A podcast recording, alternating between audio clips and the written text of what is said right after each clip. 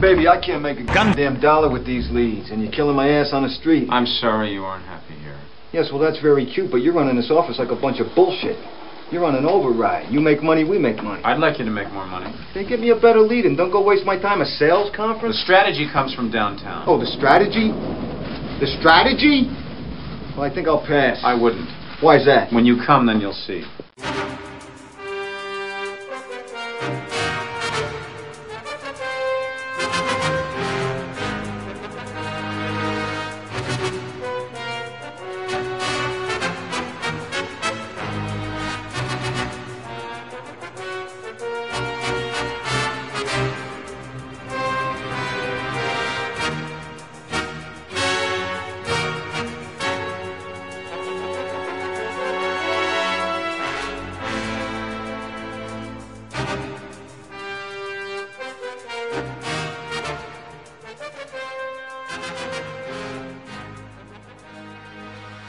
Right, everyone, welcome back to Gundam at MAHQ. This is uh, one of your hosts, Neo, and joining with me always is Soul Bro and Chris. Guys, say hello. The saga continues. Yo. Yo, I'm so cool. Too cool for school. And, uh, hey there. uh, and this is episode 127 of Gundam at MAHQ. And this episode, we're going to be having two topics, returning back to two topics. Uh, we're going to be doing our first topic is going to be the our thoughts and reviews of Volume Two of Gundam: The Origin that recently was released a s- few weeks ago. So we'll definitely be going on that. Of course, it's kind of at the same point that we've uh, we read when the old Viz uh, Viz stuff is there, but it was always good to go back down uh, memory row.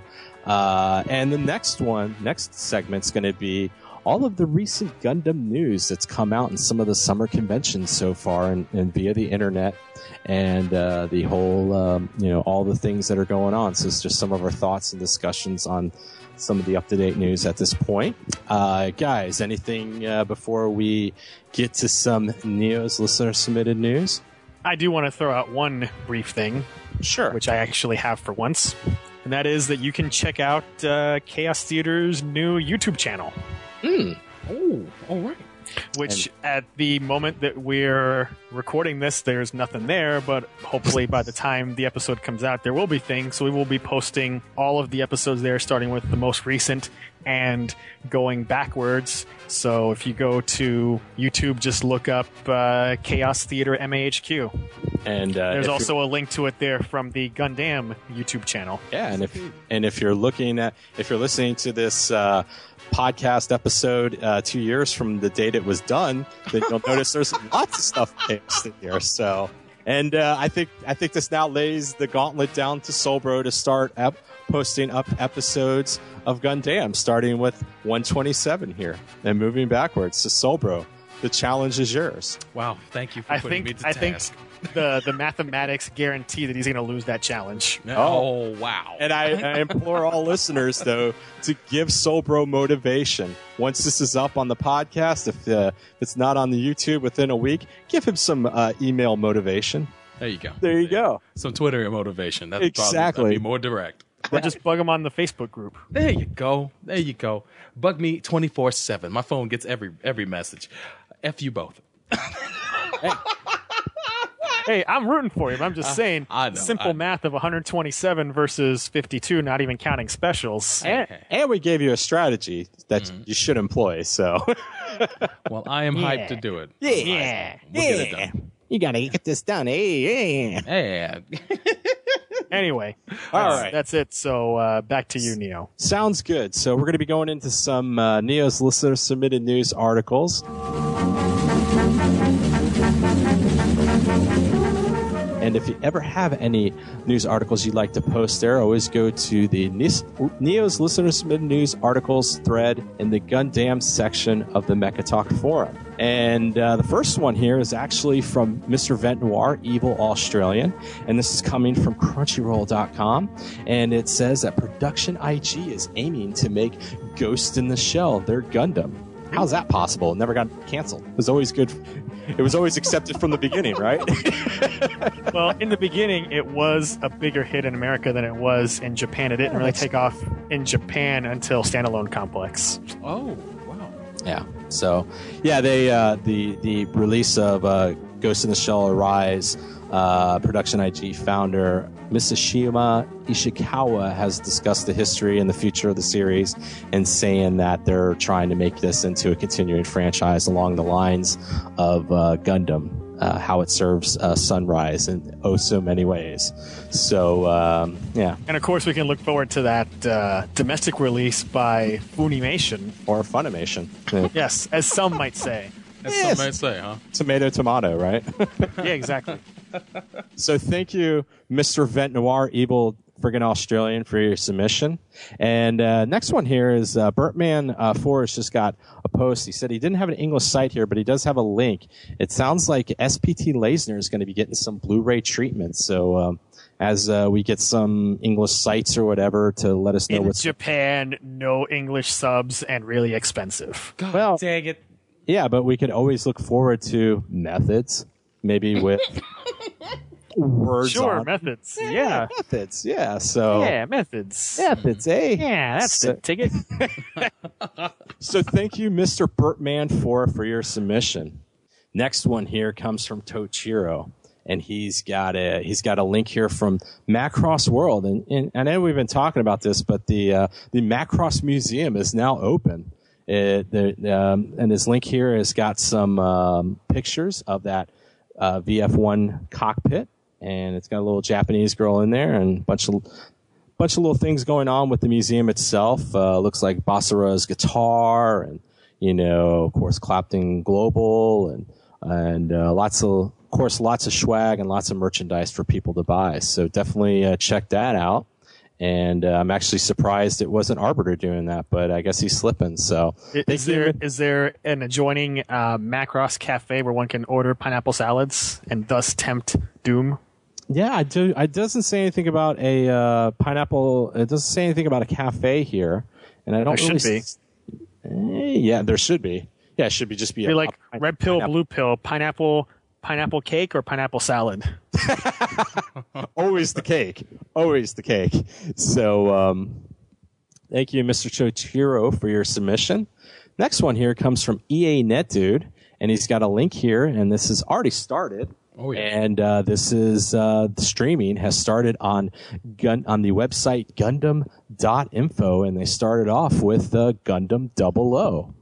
Uh, so uh, definitely check that out. So this is here. They're going to be having five new episodes each Friday, and the streaming started on July 5th. So this Friday would be the second batch of five new episodes. So you have no excuse to not watch Gundam or watch anime streaming now. so thank you, Mr. EA Net Dude, for your submission.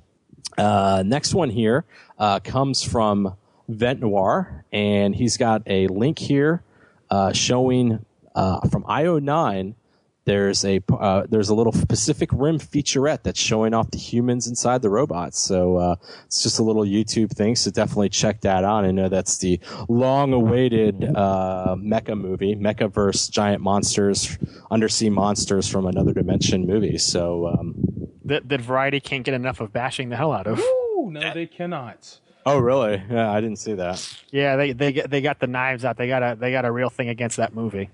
Ev- uh, them, they're like the only ones because everybody else, from what I've heard, has been singing its praises. So Yeah. Pretty much. Uh, Yeah. Even even people like Hermione and um, the RZA, the RZA man, he loved it. Him and his son went to go see it. Even Kanye loved it. Kanye loved it, and of course, That's like rings. anything. Hi- and, hey, exactly. And Hideo Kojima, creator of Metal Gear and that whole series, he he loved the hell out of it. He wrote he wrote a, a love sonnet to it on Twitter. Man, he really enjoyed that movie. By the So- way, I don't know if this is a Neo's news item in which I may be soul broing, Okay. but uh, if it's not, there's a piece of art everyone should check out. There's a Japanese Pacific Rim poster featuring the Gypsy Danger as drawn by Yoji Shinkawa of Metal Gear and Zone of the Enders fame. And it's Yeah. glorious. It is. it is pretty cool. You know, How- it how- actually, to me, it looks a lot like the Union flag, but bigger. It does. And you know what's funny is I just wonder What do you, what do you think after this movie's released here in America? What's the countdown for it getting one of those uh, those cross promotional like animes in Japan? You know, kind of like those Marvel animes. I can really see this possibly being a uh, Japanese uh, anime. Uh, you know, down I would the love it if that were the case. Yeah, Um, it's it's getting a lot of uh it's getting a lot of uh high praise out of all the you know the people who've seen it in Japan and I I I, I kind of think that might be at least at least an OVA or something might come out of all of this. are you are you uh, making are you are you making a prediction here? I, I'm I'm making a prediction. Why not? I'll Oh. throw my hat into the ring. But Oh. um I am concerned about its performance here in the states. Man, it's not tracking very well. Well, yeah, but that's varieties. That's Yeah. only Variety reporting that. So don't believe their hype because clearly they're carrying out uh, these dirty deeds for somebody. So Yeah, probably Yeah. Don't Brothers. believe any of their bullshit. They say a lot of the skullduggery behind this might be because of the separation between uh, Warner Brothers and Legendary Pictures, which uh, I guess they had uh, kind of a divorce recently. They, They just did, as Legendary signed with NBC Universal for a, I believe, eight-year deal, and it could be there's some uh, sour grapes over at Warner Brothers. So they said let's uh, let's trash this last movie of theirs and uh, see if it goes to hell. So don't believe Variety; they're full of crap. they are full of shit. Yeah, I, I, like I said, I didn't know Variety was like that, but all the other outlets that I've kind of seen is everybody's uh, been loving this thing. So it does what it's supposed to do. But thank you, Mr. Vent Noir, for your submission. Uh, next one here uh, comes from do do do do do do do do do. Do do do do do do. Is that our is that our official hold music? Do, do, do, do, do. Oh, yes. Uh, quick one here from Arbiter Gundam. Uh, he's got a link here. The Wings of Honneamise is going to go to Blu-ray in October. So, uh, and affordable at that. yeah, Get out of here. Yeah, no more no more Bandai Visual. Good riddance. it's I'm glad I never bought it. yeah, it's going to re- uh, the disc, the Blu-ray disc is going to retail for 38 uh, $39. So it's not that bad. So being get it. released by Made in Japan. Yeah, there's no, um, there's no excuse at this point. So thank or you. before before you get it, go listen to us talk about it. exactly. There you and go. get excited about buying it. Yeah. There you go.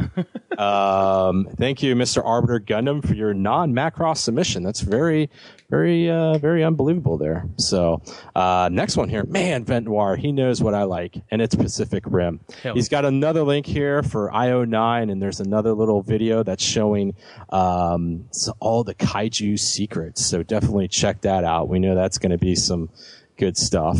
So thank you, evil Australian Vent Noir, for your submission. Oh, next one here, man, Arbiter Gundam must he must be at a he must have had a falling out with Macross World because he gave me and he did this correctly. The Sir Bay News Alert. This is our first one of the day. Sir Bay News Alert, and it looks like Sir Bay blew up Michigan. Uh, a, a scene of for Transformers 4 was filmed in Lenawee County, uh, Michigan, and they said there was some high speed drama, some explosions. It was delayed to the rain. The, the rain was delayed some of those explosions, but once the rain subsided, the explosions began. So, and there's actually a link to the local uh, news affiliate, local ABC news affiliate, talking about this amazing thing. So, thank you, Mr. Arbiter Gundam, for the Sir Bay's news alert. And EA NetDude gives us another one, another Sir Bay news alert, and this is going to his his uh, his bayness.com. And uh, he's got a link here, and it shows you what Bumblebee is going to look like. He's going to be a new uh, 2014 concept Camaro, and I got to say, this Camaro looks pretty good. I like I like kind of like the way this looks a little bit better than the um, the previous ones. So definitely check that out. And thank you, Mr. EA Net Dude, for your submission. Oh my God! And it just keeps coming. The next one here comes from Mr. Silver August, the man who began the Sir Bay News Alert uh, format, and uh, he's got it linking it to Seibertron.com. Survey has got a favorite transformer it's actually Sabertron is linking a tra- favorite Transformer poll that's on uh, MichaelBay.com. So it's got a. It says, "Who is your favorite Transformer so far?" And I'm just going to read these really quick. Optimus, the Bumblebee, the '67 Camaro, the Concept Camaro above Bumblebee, the Bugatti Sport, the Corvette Stingray, Hound is the medium tactical vehicle, the Lamborghini Aventador, uh, the Chevy Sonic, the Pagani Huayra. What I I can't even they can't even say it on freaking Top Gear. I can't even say it here. and or the uh, or the new um, uh, 2014 Argosy by Freightliner. That's the that's the way that um, Optimus looks there. So definitely vote to see what what do you think? she- What what would be your favorites, guys? Before we uh, move on to the next article. Oh, the Bugatti all day, without a question. I'll I'll vote for incomprehensible slab of metal. There you go. Which there'll be plenty in this movie. that that that's that's the right in. that is the right in vote. So thank you, Mr. Silver August, for this survey news alert. And uh, we don't have any more at this point. And the next ep- the next uh, article we have here comes from Rodimus seventy six, and I think this is the first time we're calling his name in the news segment this uh, this episode, and it seems that he's slipping here. Oh. But uh, yeah, Ga- James Cameron, you heard of this guy, right? Well, guess what? He still wants to make Battle Angel. He's been talking about this for what, 65 years now? Man, I'll believe that much. shit. I'll believe that shit when I see it.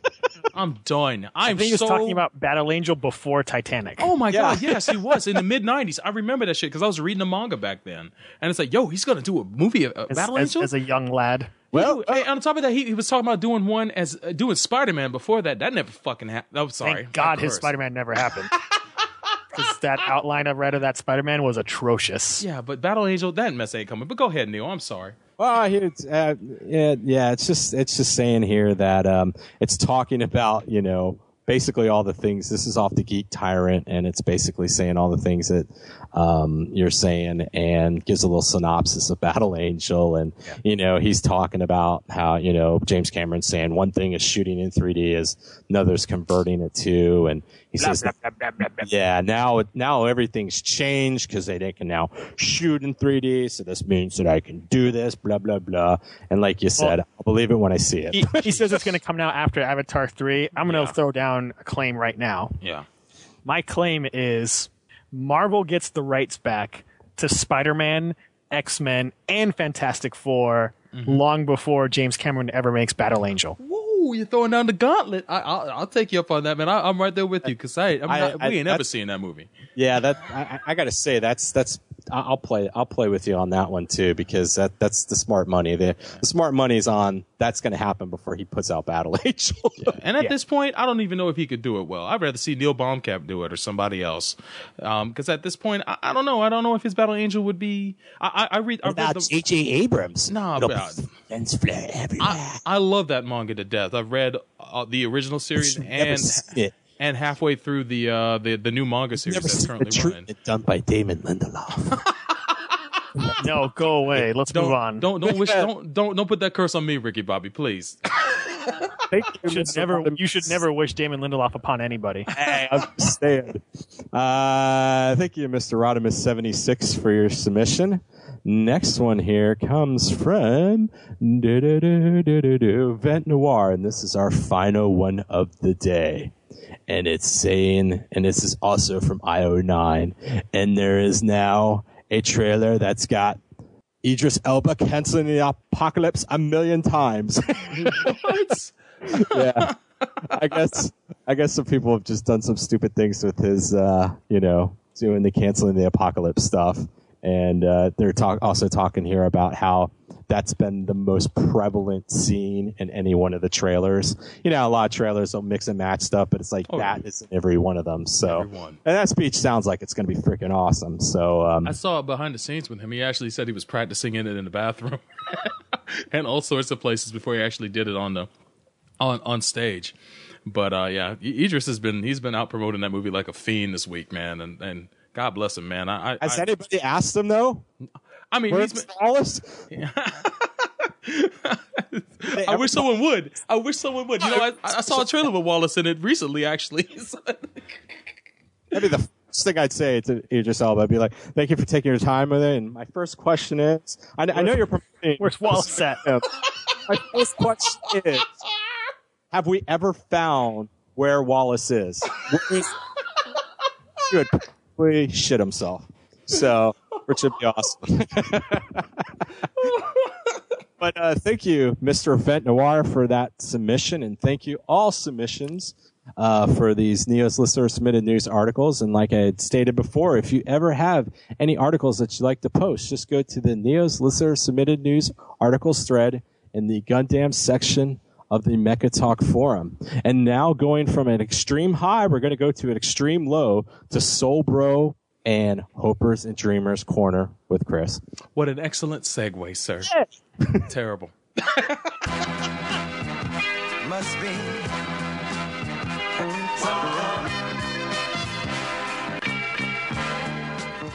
Thank you guys for stepping into uh, Soul Bros Hopers and Dreamers Corner. And uh, thank you guys for submitting to the corner, as you always have. We're going to run, run through about two of these today. And um, if you guys ever want to submit hopes and dreams, head on over to mechatalk.net, go to the Gundam forum, and find the post uh, labeled the Hopers and Dreamers Corner. And go ahead and um, place, place your post in there too, and we'll read them on the show uh, sometime in the near future. And the first one, I just had it. Here we go. Okay, here we are. The first one is really short. It's from Yokozuna Bulldozer. And Yokozuna Bulldozer, let me pronounce his name right. And he writes a Super Robot Wars title with Doraemon. Well, with the cat beast thing, Doraemon, that, that mascot character, I, I guess. I don't even. I don't even know. I. I don't even understand the why of this to want to crush it. Hey, hey I'm at a loss. you have mind F. Chris. Congratulations. Let's move on to something We'll move easier on. for me to comprehend. Thank you, Something I Yokozuna can Hulk Bulldozer. smash. It was it was it was it was it was short and sweet, and I thank you for that. Next up is a submission from PQ Comics, and he writes, "Hi guys, this is my first posting here, so please be gentle. Maybe Had- the last. Oh man, lube up. I have the craziest dream, and I must share it. I want Gundam to be real. You heard right. Anime Ja Nai. I dream of a world with space colonies, mobile suits, new type space magic, reverse space Nazis, the holy shebang. And most importantly, I want it to be a par- I want to be a part of it. I want everyone to become a new type so we can truly understand each other and live peace among the stars. Again, please gen- please be gentle, Chris. Well, damn. All right. So so you want uh, you, you know what, Chris? I'm gonna let you take it. Go ahead. This is what you dream about? Oh. Keep dreaming. Well, can I interject, Chris, or are you still going? Please go ahead. That was it. I just like to say he said that he wanted to be part of it. There's always a place for you know mother or mother and child or something like that, or Oh, yeah. or teacher closing uh, closing door as a nuclear bomb goes off. So I think he should be or that or place. depending on your ethnicity, Arthur. yeah, or Arthur, yeah. But you're Arthur, you can do it. But um, yeah, that that's what I would say. I, him, new type pilot, yeah, not gonna happen. uh, cannon father, yes. For for every one person that becomes a dope ass Gundam pilot and gets to be the Millions titular must character in the series, there There's gonna be a thousand real rock guys. There are a million or billions of people that get murked. I mean, I would you you have I mean, I, I have a better chance of being caught up in the in the space colony drop than to ever get near a mobile suit or to be gassed unrelentlessly in a colony. True. before before even serving on the white base. So I don't know. I I I, I love watch. I love. You're if, if you're a civilian, yeah, you're mm-hmm. screwed. But Yeah. like Chris said, if you're in the military, for every dope ass Gundam pilot, mm-hmm. there's there's thousands of real rock guys. So that's that's what you would be. and so many more civilians getting killed. So if you want to roll the, roll that dice, that's cool. But I'm I'm fine with being an observer. but I mean, yeah, you you got adventure in your heart, and that's what matters. That's what matters. Either uh, that, or if you want to see all this, just just keep watching your videos. It- Watch your DVDs of Gundam. there you go, and dream big. But Yeah. uh, I'll squeeze this last one in here because it's kind of funny. Thank you, PQ Comics, by the way. I really appreciate your submission. And last but not least, another uh, submission from Yokozuna Bulldozer. He writes, A one by one scale Big Zam is constructed in Odaiba. The control room could be a restaurant that serves Gundam themed meals. Now that's what I'm talking about. I would love that. I would I would go to the Big Zam, ride the elevator up its leg to the to the to the restaurant, dine in in in uh, Dozle Zabi's chair, and then and then step off and and and and and enjoy the rest of my day visiting the one one to one Gundam. And um, I think that's a pretty cool idea, fellas. I'm actually down with that. I'll let that one exist. Yeah, I, was- I, I was I would gonna. go. I would go to the top of this and and and declare once the Big Zam is mass produced. the Federation will, will bow down to us. Yeah, I, I would say, knowing the way uh, Sunrise is and Bandai, uh, this this is probably the closest thing in the Hopers and Dreamers segment that may actually happen. could be their ver- it Pretty could be damn their big though, if it's to scale, especially if it's to scale with the RX-78. Yeah, because it's much bigger. Yeah, now, that- now that I Yeah. think about it, it, it towers over the RX-78. So, it's like Yeah, three times the like- size. Yeah, Stupidly huge. oh my god, I can think that's Be a like, construction um, nightmare. well, it'd be like a look. It would look like the Space Needle. Mm-hmm. You know, almost kind of. So I would yeah. imagine so. Might it, might be near like Eiffel Tower size. wow. Yeah. I. I, I would venture to say if they were going to do something big, they'd probably do like Psycho Gundam verse, where you can have like uh, you know uh, uh, sandwiches with uh, head head case sandwiches, you know, instead of like head cheese sandwiches, you got head case sandwiches. the number one qualifi- qualification to being a uh, a Psycho Gundam pilot. you can get the the four platter, which is just a bunch of bunch of you know just a bunch of mess just piled up against each other. So Terrible. Ew. but thank you, Yokozuna Bulldozer. I have a little hope and dream that can actually become a reality this weekend, by the way, and I'll squeeze this in there. Go see Pacific Rim. I don't care what you're doing this weekend. Go see a matinee. Go see it twice, but go see that movie. It's got to beat Grown Ups 2. why well, why are you why are you I'm pushing it, man. I'm doing my part. I want people to go see Hey, why you got to push this? Hey, Everybody's to see it, me. man. I ain't, I'm not even getting paid for this. Everybody's to see it. Hey, hey, hey, hey! I, I, where, I, where I live, where I live, I I've actually see more. I've seen more posters like at the bus stops and stuff for Pacific Rim than like such gems as like Into Dumbness Right. and stuff like that. So I just haven't seen a movie speak to me in this fashion since Scott Pilgrim, and that movie did abysmally in the theater. So I'm still hope- mentally scarred. I hope Pacific Rim's better than Scott Pilgrim. Hey, Scott Pilgrim's a good movie, but but I I, I, I see I don't want to hear anymore. I see No all the I see the love letter that this movie is to mecha, and I just have a nightmare of it failing. So I'm doing my part. I'm going to see this weekend. Make sure you do it too. Do your part, and I'll turn it over to Chris. Well, actually, to me. Oh, back to back to you. Wait, wait, wait, sorry. to, way to mess it up. Hey man, But uh, thank you, thank you, Soulbro. And now, just as it was created, what an episode ago, it is now time for the newest Gundam segment, the old timey news hour with Chris.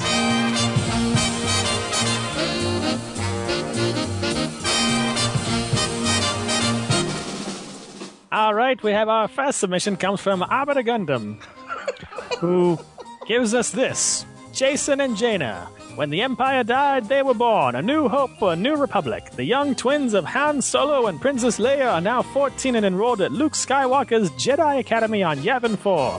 Together with friends both old and new, the future heroes of an already legendary saga begin their training. Luke Skywalker has come to a grim conclusion. With the threat of a new generation of Dark Jedi being trained at the Shadow Academy, he knows the new Republic will need all the fighters it can muster. At last, it is time for the young Jedi Knights to build their lightsabers. But there is more to mastering the ancient weapon than mere swordsmanship.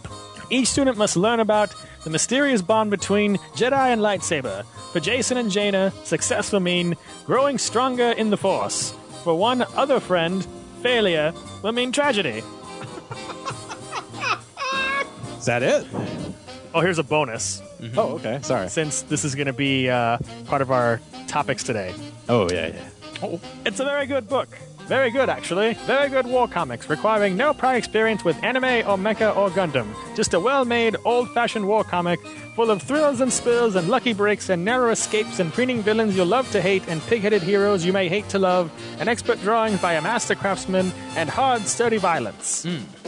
What could that be? Something with with all, all types of punctuation except the period. Pretty much.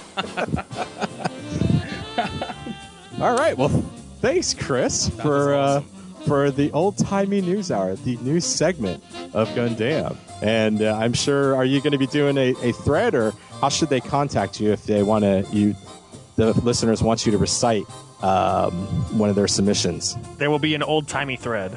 No, the old timey thread. All right. So watch for that. Perfect. All right. Well, in case unless you guys have anything else before we get going, uh, go into our first uh, segment, which is uh, Gundam Origin Volume 2 of the manga. Um, anything? Nope. ready to go. All right. Well, well, you're listening to Gundam at MAHQ.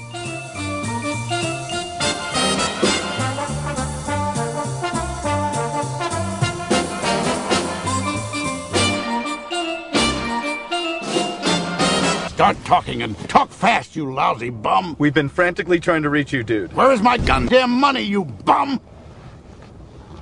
Well, well we. I, I, I, I don't. They did not receive the money, you nitwit! They did not receive the money! Her life was in your hands! This is our concern, dude. No, man, nothing is f- here. Nothing is. No, man. The goddamn plane has crashed into the mountain! What do the Anime Addicts Anonymous hosts think of My Little Pony? If you're a dude older than 12, you really should not be watching My Little Pony. And if you are, go eat some chicken wings. Anime. I'd rather watch the Smurfs. Smurfette was hot. Addicts. I'm pretty sure I set a few My Little Ponies on fire when I was a, when I was a child. Anonymous. No, that's cool. I'm just saying, like My Little Ponies burn real nice because they're made of plastic. Podcast. Visit us at aaapodcast.com, iTunes, Facebook, and live from Japan on ustream.tv. Greetings, I am Andrew Cook, the host of Pretentious Internet Theatre. Each month, I bring you the finest in literature that internet fan fiction has to offer. Join us, won't you? At tinyurl.com slash pitpodcast. Remember, there is much drama on the internet, but only the best makes pretentious internet theater. I don't give a goddamn who you are. This is America, Jack. Now you say one more word about Lisa here, and I'm gonna break my foot off in your royal ass. Garma strikes.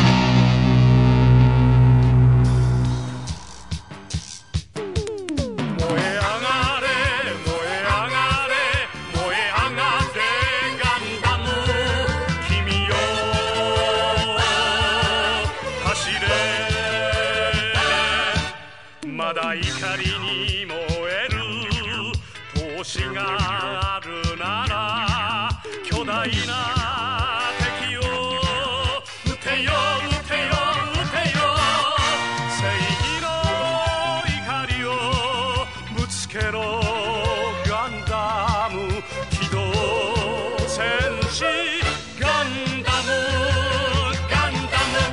Welcome back to Gundam at MAHQ. And for this segment, we're going to be giving our thoughts on Volume 2 of Vertical's release of Gundam The Origin.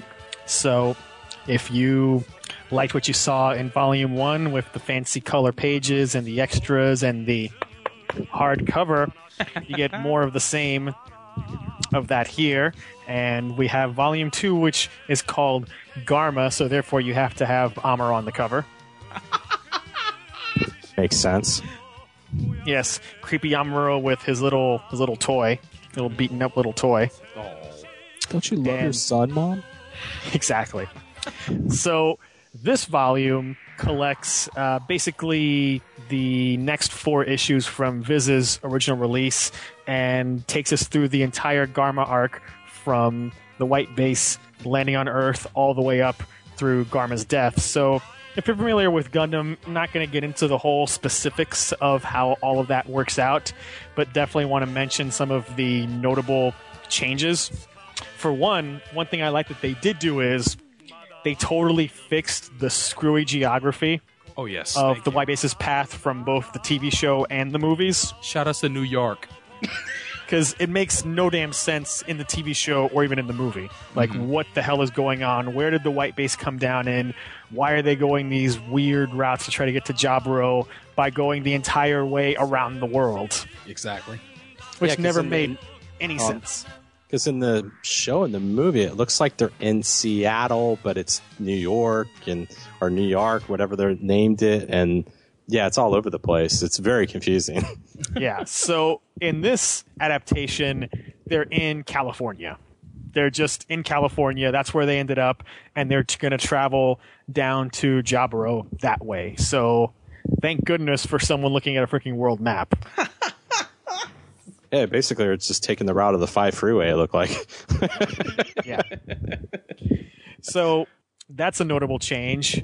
We um, see some more with Char and Garma and um, them hanging out and talking about stuff. There's some uh, very nice fan service in color of Char in the shower oh no, for Lady for swooning. all for all the men and ladies alike. Oh man, got a little bit of fan weighing myself. And interestingly, when we have um, the whole introduction of Icelina, we get some more background on her dad because in this edition of the story, Icelina's dad is the secret, or rather not so secret, head of the local rebel groups who are resisting Zeon rule. And so that definitely gives some more definition to his character. Where in the TV show, he's just this one note guy who's like, "Er, "I don't like you dating that Zeon guy. Blah, I'm gonna slap you around." Can I? I can't remember in the show. Do is because he's the mayor in he's the mayor of L.A. in the manga. Do they even say what he is in that, or is he just some rich He's guy still- that's no, he's not- he's the mayor of insert city. whatever city that? Okay, yeah, Yes, but there was no gorilla component. yeah, no, none, none at all. He's just pissed off. Yeah. So we have some elements from the TV show that they include in this story, such as um, the the refugees taking Frau hostage and demanding to be let off, which then gets turned into a battle plan, and uh, you know the whole thing of the young mother and her child trying to find the town that actually was destroyed, but they get helped by the nice Zeon pilots. Yeah, the, So that the- was- that was funny because they're like, oh yeah, uh, she's like, I'm looking for, I think it was like Saint Angelo, and they're like, oh, don't know, and then like at the last minute as they're walking away, it's like, yeah, it's over the hill, big crater. Yeah, that giant lake, that is it. That's the town. Oh my gosh. So that was a good bit. Um, interestingly, they move way, way forward. Amuro's meeting with his mother. They have her down in what, like Baja California or somewhere? Tijuana, yeah, Baja, Tijuana yeah, or- somewhere around there, yeah, pretty much. Yeah. So they moved that forward to way, way before uh, both encountering Ramba Ral and the death of Garma. So that's an interesting change. And logistically, which makes much more sense, Amuro goes in a Jeep rather than the core fighter. Thank you. Yeah, little, little, little, little easier to uh, be stealthy in a jeep than It's a, far more subtle. Yeah, exactly. Yes. And we have the exact same thing, goes to the house and finds all of the, you know, scummy Federation soldiers and gets beaten up by those guys who are harassing the uh, the cart lady and then goes over to the hospital, shoots the guy. "Eh, my son's not like that, blah blah blah blah blah. chocolate is offered to a young child. Yes, man. The Hershey's, the Hershey Yes. soldier, man. Yes, Sergeant all Hershey. of, all of that stuff.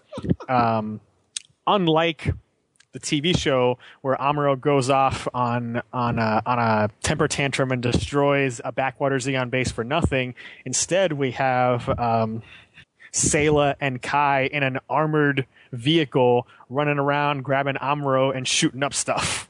Yeah, it was pretty cool. Which is an interesting change because at this point in the story, it gives Sayla something more to do. It's a far better set piece too, because I think in the show Yeah. they had them like combine the Gundam, or like they tried to to drop the Gundam down so that he could put the core fighter in it, and just this long, drawn out reason to have a a, a, a mid air docking. Docking sequence, yeah. And it's like, yo, come on.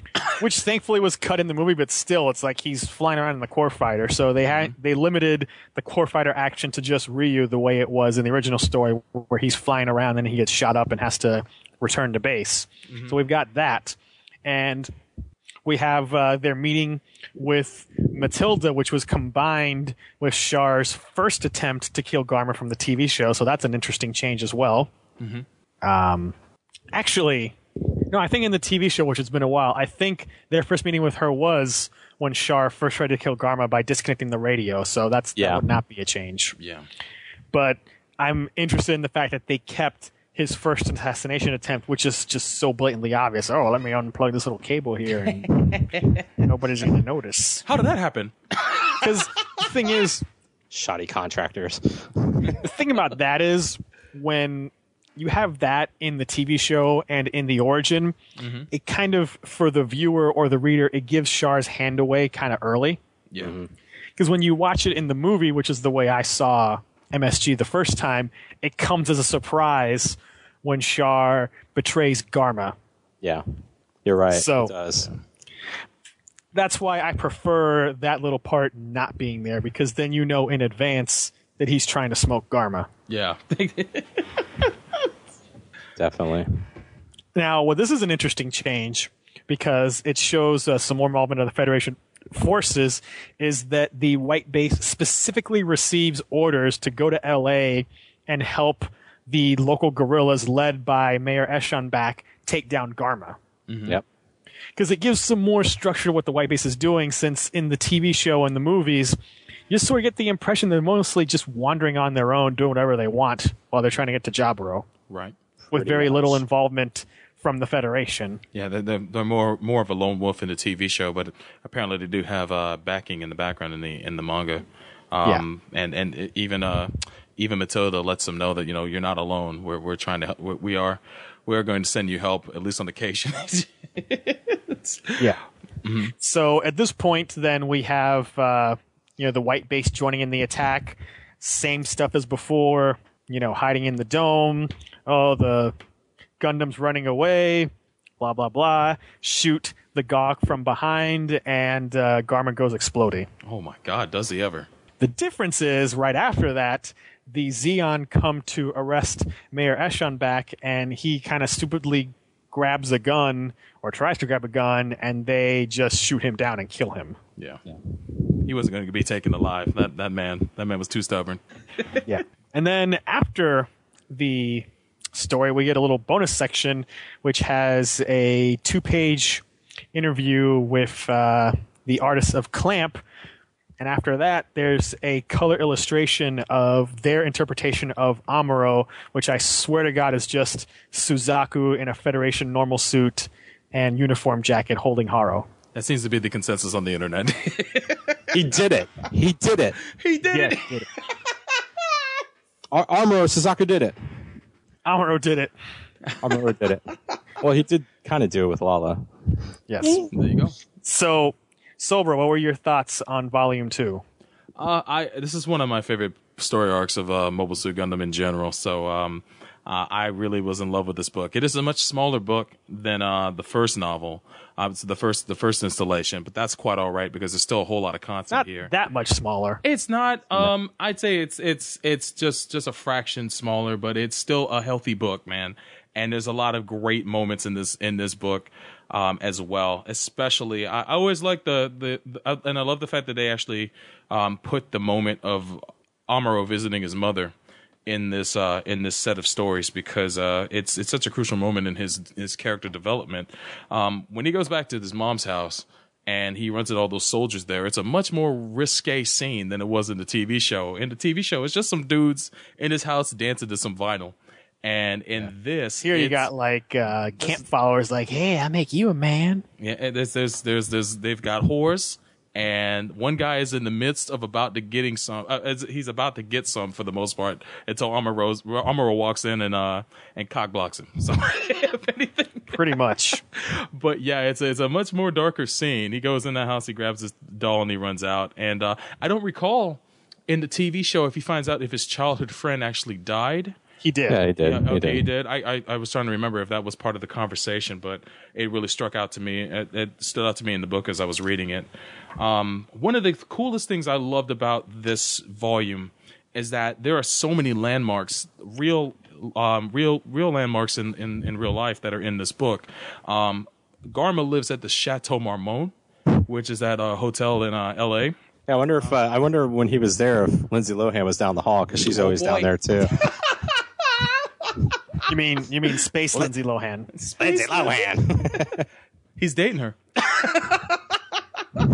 Icelina. Wait, maybe Oh Space gosh. Lindsay Lohan is Isolina. There you go. And the Might pieces be. come together. Um, you also get uh, a few moments at Los Angeles City Hall. Um, there's a big battle at the Hoover Dam. And um, you have the LA Convention Center where uh, it's the final resting place of uh, Garma Zabi. Um, Neo, how did it feel when you went to Anime Expo that you were standing on, on hollowed ground?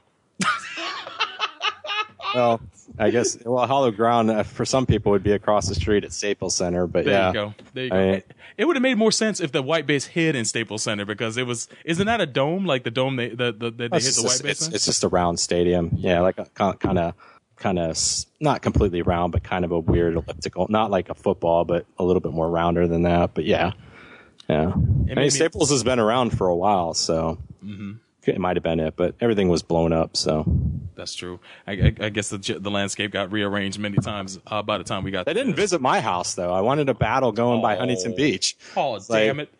Shark could have caught some waves and then you How know sh- try to shoot Garma in the face. So Maybe he could have thrown a uh, a Sharknado at Garma. Sharknado. Man, like oh my gosh, like Mega Shark, Mega Shark's children, they're Sharknados. Sharknadoes. But yeah, it made me laugh when I heard that the uh, the resistance was coming out of the LBC as well. That that shit. Well, that me- that, had would dying. make sense because Oh, yeah. anybody that knows uh, Long Beach knows there's a lot of pride with Long Beach. Hell yeah, dude! I can only imagine that the resistance movement is led by the uh, the kin of Easy E and Dr. Dre. yeah, it's, Oh my god! it's interesting. But, But it actually, I got to say though, um, not to uh, you know, Oh, go ahead, go interrupt you, ahead. but I'm just saying uh, that whole part where you know you see the resistance fighters, that you do see that there's something like that going on. I mean, it's something we don't see in really in the movie or the television show. That you know, okay, yeah, Zeon took over uh, the California base and all that and you know there, it would make sense that there would be leftover federation soldiers maybe people that were just uh, you know like you would in any war saying you know screw this we don't want these guys here. And it was nice to see that oh okay there is insurgency going on. So that that that gave it a that gave it also that little bit you know a little bit more world, real world feel there so Absolutely, it, it it made it very grounded, as Chris mentioned earlier too, with the fact that it's you know you actually can look on a map and see where actually all this all this all, all this turbulence and, and fighting is taking place, um, and that was one, one one thing I really loved about the book. Um, this story makes you feel a lot more. What for me, I always like the character of Garba Zombie, but G- Garba Garma Zabi, but um, I know I'm just I can't No say the man's name tonight, but I always I always loved Garma's character in the TV show, even though he was a bit of a, a dandy, and he's still a dandy in this book, but he's a bit more relatable. stop Char And- don't make the men they're making me blush The men are watching, but um, they were gonna make i'm thought they were gonna go and make out and i'm sure there's plenty of yaoi that's got them doing it Oh no! but this book really uh, makes him a more well-rounded character, and uh, I, I I love his depiction in, in, in the origin. I, I thought it was outstanding. Uh, there were a lot of comedic moments, a lot more than uh, I, I I remembered from reading the first time, especially with Bright yelling at people, and of course the the legendary scene of Bright slapping the shit out of Amuro is also in this volume. So that was always that's always been a treat to read and relive. Um, That's when my dad hit me this is the volume that the Bright Slap is born. So this is another uh, another pinnacle moment in Gundam that is a great reason to buy this book. Um, outside of that, uh, there's one other scene I wanted to bring up, uh, and now it just escapes me. I'm sure we'll we'll bring it up in discussion, but uh, I'll pass it back to you, Chris. All right, so Neo, your thoughts on Volume Two?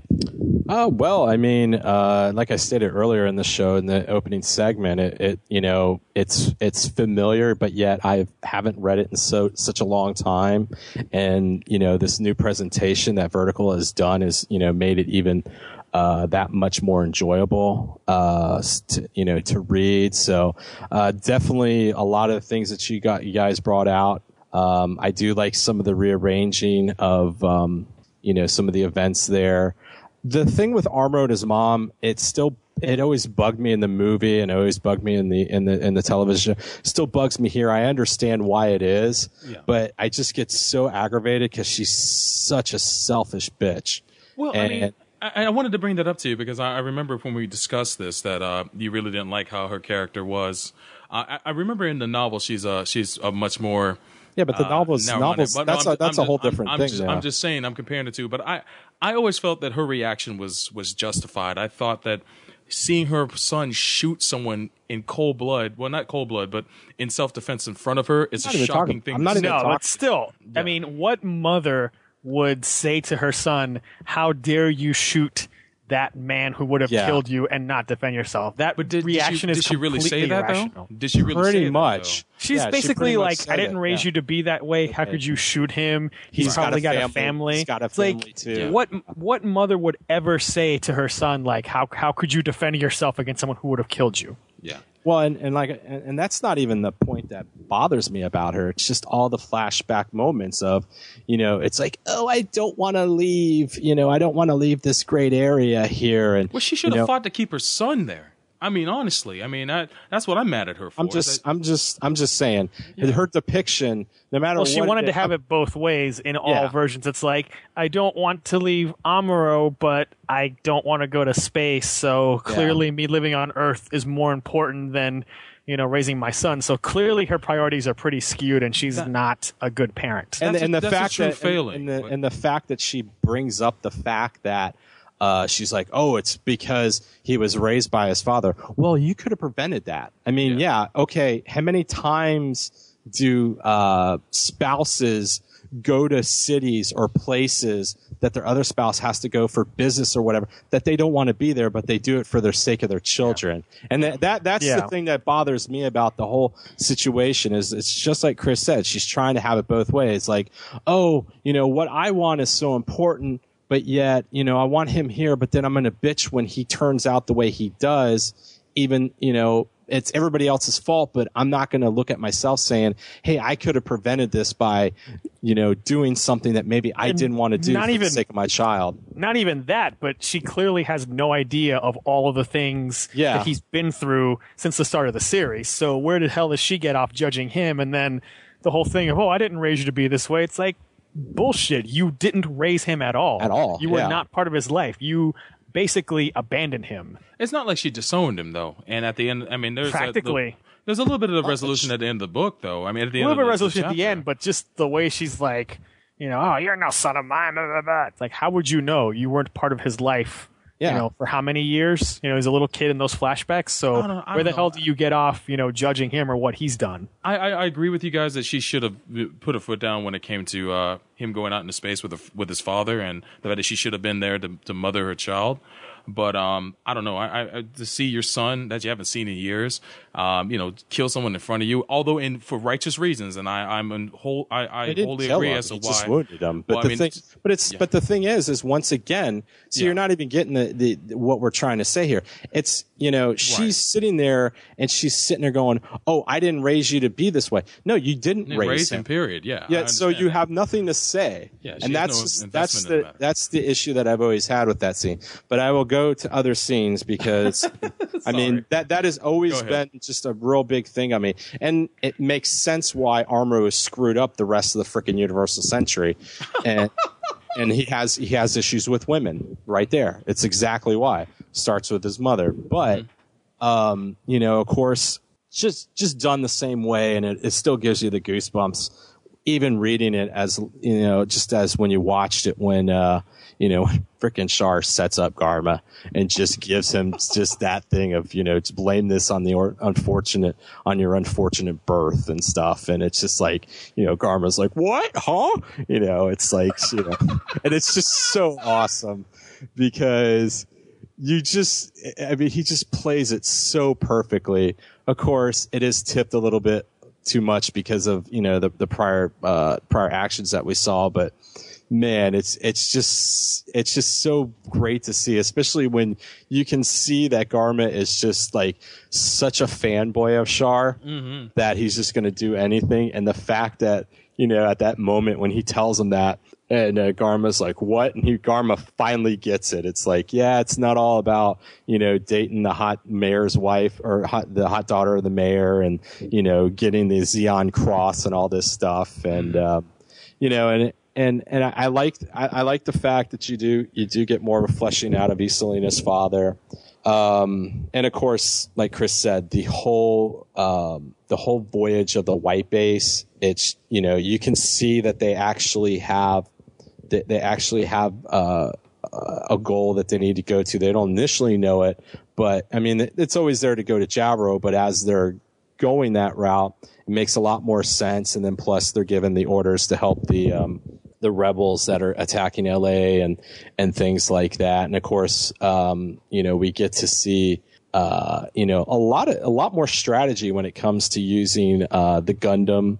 And I mean, you get a you get a glimpse of it in the movie and the television series, but you know, using the Gundam uh, to set up, um, you know, Garma and all the um, other, you know, the forces there, and and even earlier in the book when they they kind of use the Gundam more as a a decoy almost, and they're allowing the uh, you know the gun cannons and the gun tanks to uh, to take it. And then of course you see poor Lieutenant Kim getting blown up in his old gun tank. Oh, yes. And um, but once again, you know that gives you the realism because not only do you have multiple gun cannons and multiple gun tanks, but the fact that you're going to lose some is uh, you know makes it pretty nice. But um, Even the white base has red shirts.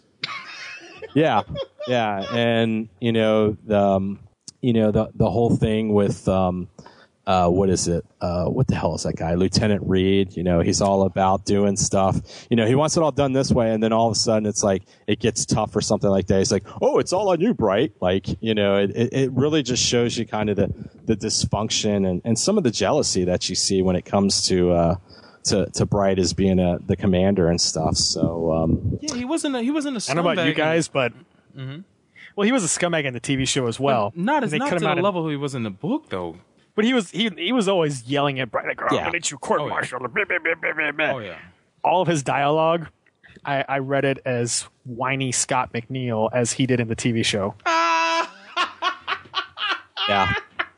That's that's the voice I heard in my head is Yeah, you Scott know? McNeil Right. being a whiny guy. Nice. Yeah, yeah, you're, you're definitely, yeah, and, and, and that's definitely a great way of, uh, of, of packaging it there. But, um, you know, like I said, uh, it was, it was definitely nice to, uh, to come back to this. Hadn't read it that long, so there was, you know, a lot of it was familiar, but then you have those surprises and, um, can't wait to the next volume. And I know that we're getting close, uh, to, um, you know, uh, getting close to the point where Viz had stopped. So that'll be definitely nice. And, uh, That'll be in September, and then Mhm. uh, by December, by Christmas time, we'll actually be in new material in America Hell for the first time in over a decade. And I will say, I'm not going to go too much into it, but I did speak to our friend at Anime Expo, and I know Chris had mentioned it earlier about the, you know, the title of this, um, this, uh, this, this volume was Garma, but it had Amuro on it. And I know that's been a, a point of contention. Um, I would just, I'm not going to go into details with this, but I'm just going to say that, uh, this is one of those things that's out of Vertical's hands. So, um, you know, they're, I guess from what I'm hearing, they're trying to work through it and it sounds like there might be some of a compromise, but when it comes to, uh, whatever, you know, the, the way the covers are, um, a lot of that's being dictated from Japan. So it's, from what I've heard, that's one of the few things that, uh, Japan is really kind of held, has held steadfast on. But I guess there's some things that are possibly happening that may alleviate some of those uh, issues or s- some of those issues in further volumes. So I know Well, that it's was one of those cases of uh, just LOL Japan. but I will say though, speaking to, uh, I I don't know if you guys have anything else to say about the book or anything.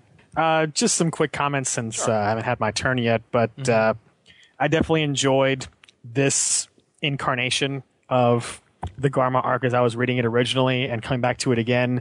The way that they, as we mentioned, fleshed out Eschonbach, the way they move forward Amuro's visit with his mother and change the logistics around that, the way they changed the White Base's path and had it be more sensical and have the Federation giving them orders.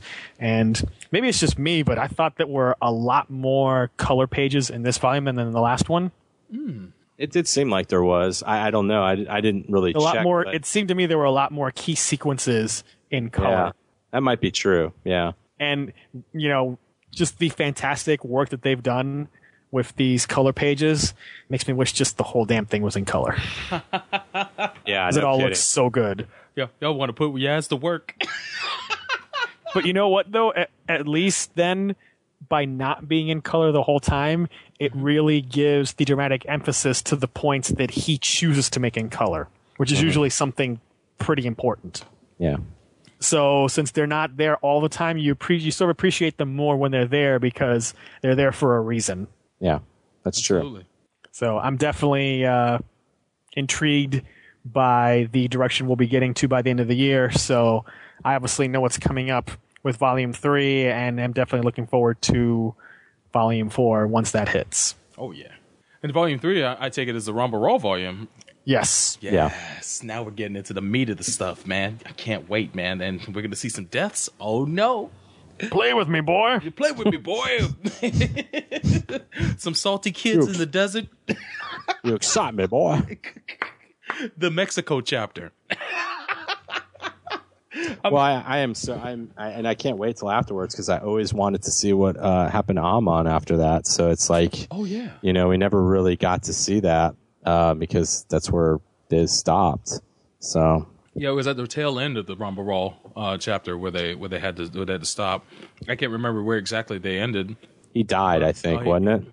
Yeah, it probably ended. I think right it when ended they on him just him dying. raiding Yeah, the I white think base. that's what it did. Yeah, it, that that's the last chapter where they raided the white base and he died um, right there at, at the uh, the secondary bridge. But um, man, we got a lot to look forward to. Um, any uh, any any thoughts about the artwork? I mean, we we brought up uh, the fact that it was in color, but I mean um, that discussion from uh, Clamp at the end of the book was pretty insightful for the fact that uh, I didn't know that Yaz did a lot of his artwork with with brushes.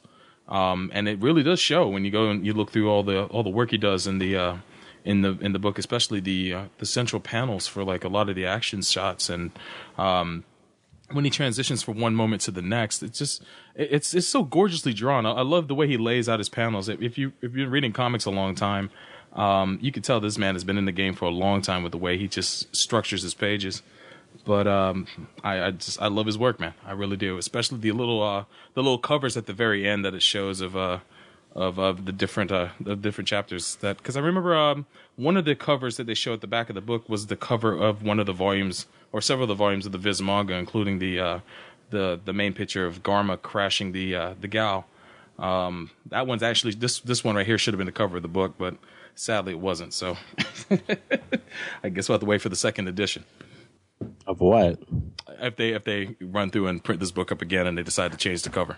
You know uh-huh. they're not going to do that. Oh well, damn Yeah. it! And you know Japan's not going to be down for that. Have you, have you been paying attention? Hey man, you never know. You never know. This book is selling well and they want to run through it again, man, I'll be there to buy it again. So you I don't think there's going to be enough. Another. This yeah. is this is they're getting what they're going to get. It's, it's successful now, and that's the peak of what it's going to be. You're not going to be getting second runs on this stuff. I don't believe. Well, shit, man. I'll just sit my ass back down. You're asking for a really tall order. Wait for them to get through the first run of everything, and then we'll see about second runs. There you go. There you go. Yeah, because that was kind of some of the stuff I was just going to generally comment on from what, um, unless you're still got some stuff, Chris. No, just Oh. keep in mind this is vertical, not not Yeah. Viz Very or or Tokyo Pop in their heyday. Yeah, and that was kind of the thing um, that you know Ed had said is you know they're going to go, they are going to go through the run of this, and that's all Vertical is focusing on right now. And like uh, Chris had just stated, if you're interested in this and you want to get it, you get it now. And they've actually, he said that he actually received an email from Yaz uh, talking about how uh, excited he was about the response of uh, the origin um, in in the U.S. and uh, North America and stuff, and uh, he thought that was uh, pretty cool because uh, Ed was saying that usually when things like this are happening, they're through many layers of people, but to actually get it from the man himself and to see that he was generally excited means that yes, I mean there is there is some good stuff in there's some appreciation going on, but you know, second runs, I think you might want to post that to hopers and dreamers. There you go. That'll be my next uh, submission.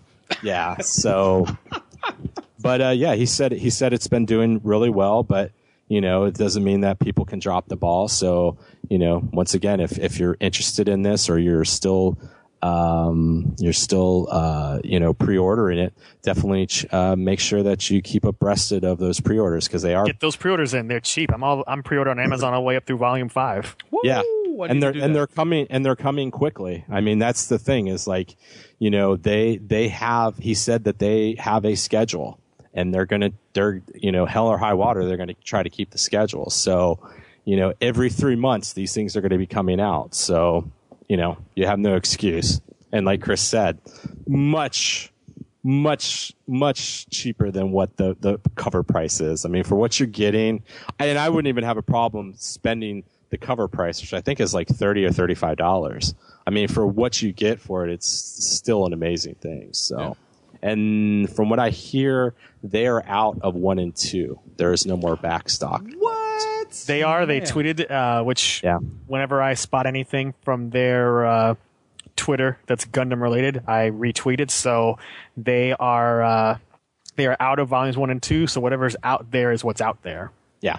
And when they've gotten returns from retailers, they've kept that small amount in stock to take to them with conventions. So this stuff is really getting scarce. So don't wait, as we've said before. And I will say, seeing them on Saturday at Anime Expo, talking with him at the booth because he was at the vertical booth, uh, Gundam: The Origin's not their only thing that they sell, and that's then that's not that's also doing really well. So if there's any of those titles, because uh, he showed me all the boxes they had brought, and mind you, this is a four day um, this is a four day expo, and we're in the third day, and they pretty much were uh, he, brought enough of different various titles uh, that they thought would be good for, you know for past performances for a four day week.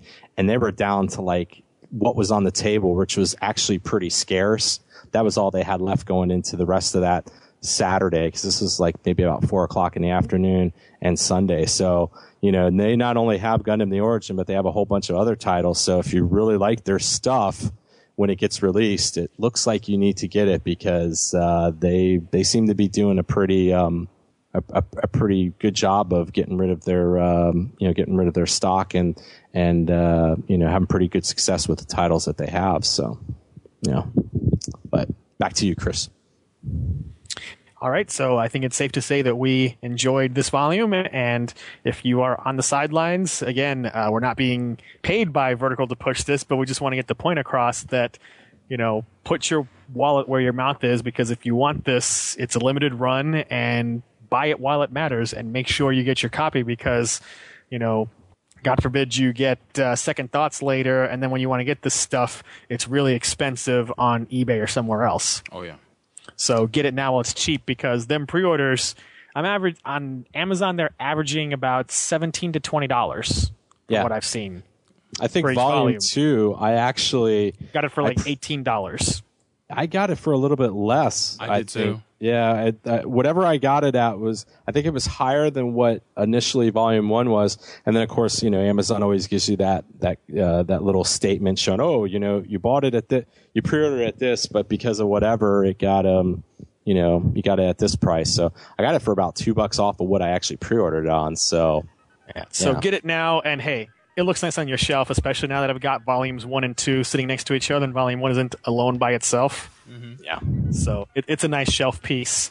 So make sure you get it and uh, keep supporting it because uh, Ed has been more optimistic recently on Twitter about uh, possibilities of things they might up in the future if uh, Gundam keeps up its numbers through the halfway point of the series.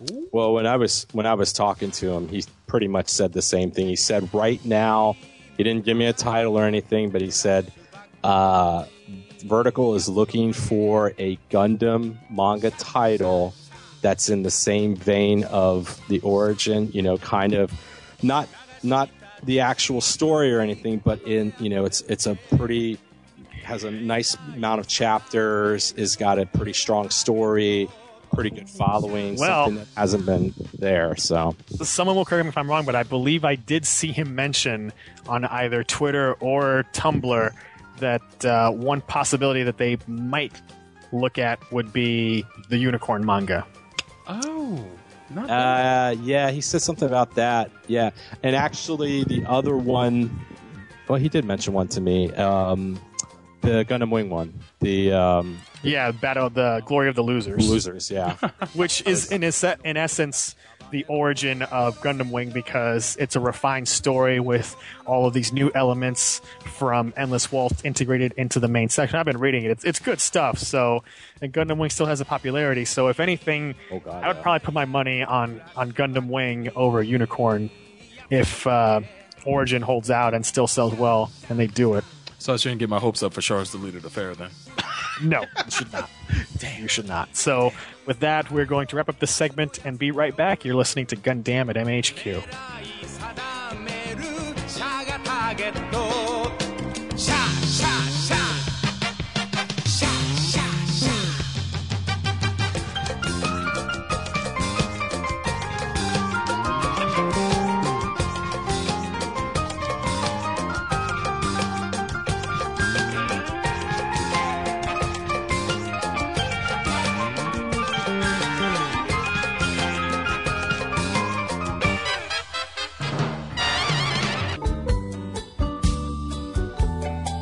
Hey, this is Stephanie Shea, and you're listening to Gundam at MAHQ.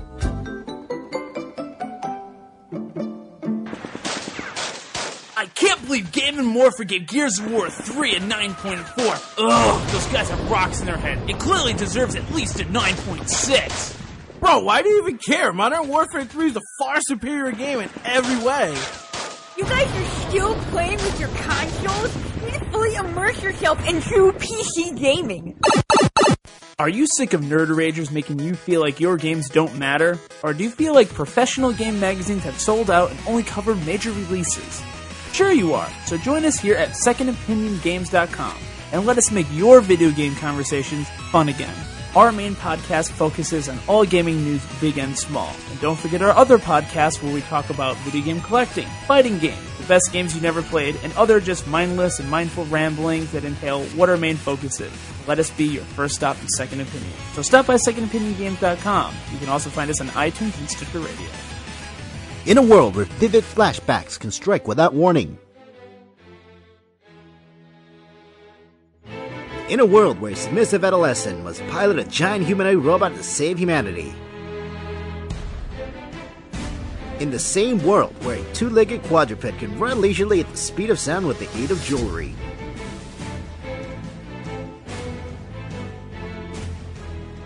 Only one podcast can discuss this with their sanity intact.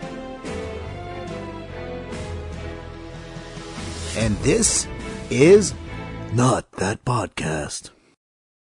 www.ssapodcast.com.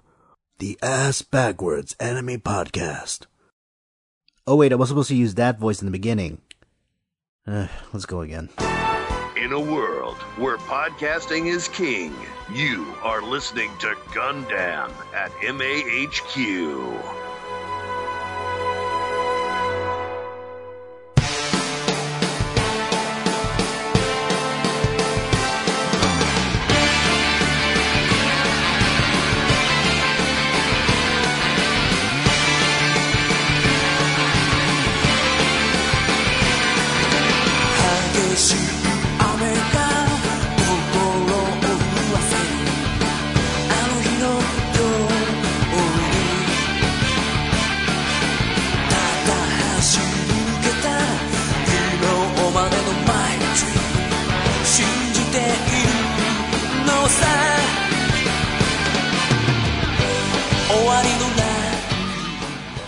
To Gundam. We're going to jump into our second topic, which is a sort of news roundup of various bits of Gundam news that have been coming out in the last few weeks. Starting with, most importantly, the new TV series that we've all been anticipating Gundam Boyfriend. Woohoo! Yes, man. I can't wait to see the dating.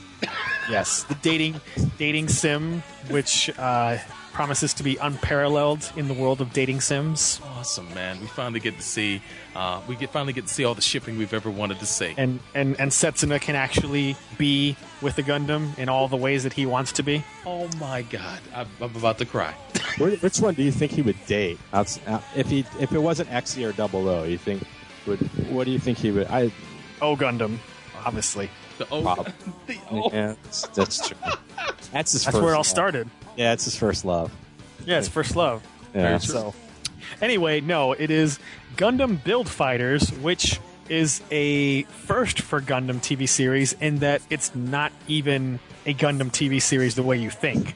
it's basically a TV version of Gunpla Builders. So there's no conflict of Earth versus space, no teenager thrust into war in a prototype Gundam, none of that stuff. All gone. Yeah. We have kids who scan Gunpla into a video game and then fight inside the video game, which is exactly Gunpla Builders. well, what I found out while uh, you know, we were doing the panels and stuff is the reason why they're able to do it. They created a new type of um, uh, material or something Plavsky particles. Yeah, plavsky particles. Wow. That's how they're able to, you know, scan those things and then battle with them. Yeah, plavsky. Not mono- like they said it, like uh, they were saying, not Minovsky, plavsky. Yes, folks, it, it is that is a real deal. It is the real that up. deal, yeah. So this series basically has a couple of teenagers, you know, using their gunpla to fight, and the star is a student named Sei Iori, who hmm. uses as his presumably first of many mecha, and as the star mecha of the show, the Build Strike Gundam, hmm. which is a customized version of the Strike Gundam with a brand new striker pack. Yep. And so far, we've seen a bunch of other crazy things, Oh. like a heavily customized uh, Red Zaku. Yep. We've seen a heavily customized Wing Gundam. Yep. And we've even seen a customized Gundam X of all things. That's crazy, right? I and saw- a and a skating gold sumo. Because I remember it looked like that one was skating in the uh, the trailer. Well, the Ares- sumo can hover, so it was probably just hovering above the ground. a yeah, it little looked, it looked like yeah, but um, it looked a lot more maneuverable than what it was in. Uh. Maybe it's just a better pilot than Harry. maybe. There's So- also a bear guy. a bear guy. So in Yeah. essence, and a Gyan too, man. Holy shit! pretty much everything from the original series up through Destiny is represented, including as a side thing, Gunpla Builder. So we have in this trailer they showed literally something from everything. You saw a bunch of grunts, like for example, uh, F91 Denon Zods. Zons in uh, Einrad tires from Victory. Yes, I was gonna we, say. s- we saw um, the Shoku from Victory Gundam in the spotlight. We saw the Lumber Gundam from G Gundam fighting. We saw, I mentioned the Gyan. We saw the Gaz L and R from Double Zeta. We saw the Masala from Zeta. Mhm. We saw, God, uh, a Stock Freedom. Um, Yeah. I don't even. I, I, there's so many things. There's a lot going on. And, and, and, in and just this trailer. in that minute 48 long trailer, you see so many suits. It's the greatest Gunpla commercial ever. pretty much. And the thing about Bandai Strategy that's brilliant is in going along with this series, what they're doing is producing HG kits of a bunch of stuff that has not had kits up to now. So there, it's a way to advertise all these old suits and you bring in people because they're making kits to fill out the lines of stuff that they have not completed, like say from Wing Gundam, Gundam Wing or Gundam X, and presumably a good amount of re-releases of pre-existing old kits that are being thrown into this show. So it's a great opportunity to you reel in the uh, diehard Gunpla fans who want to get these kits that have not existed yet. Plus, you introduce these old kits to a whole new generation of fans, and then get them to watch the old shows that these things came from. So it's basically a win-win situation, I think, for Bandai. and I th- and I think from what I from what I found out too, the um, the when they start releasing these old kits, they're also going to be doing a lot of the customization packs that you can put it on. Because I mean, pretty much. Mo- I- I'd have to say, pretty much all the suits that you see in the trailer, they're they're recognizable, but they're all customized in some way. So it's really Not all of fo- them. Only a few of a- them. The we Sumo saw was.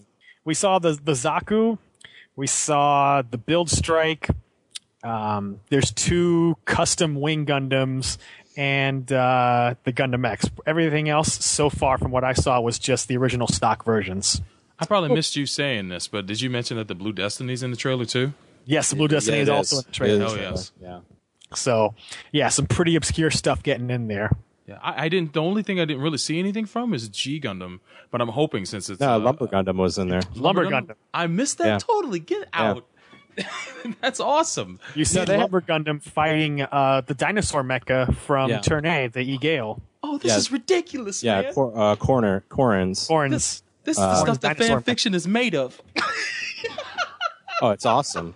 Pretty much. Man, uh, so do you guys think this this series stands the chance of being Gun- the first meta meta series in Gundam? Basically, I mean, First meta TV series because I mean we've already had this happen with uh, Gunpla Builders, but that was just a couple of short OVAs, whereas this will be, you know, at least 26 episodes presumably.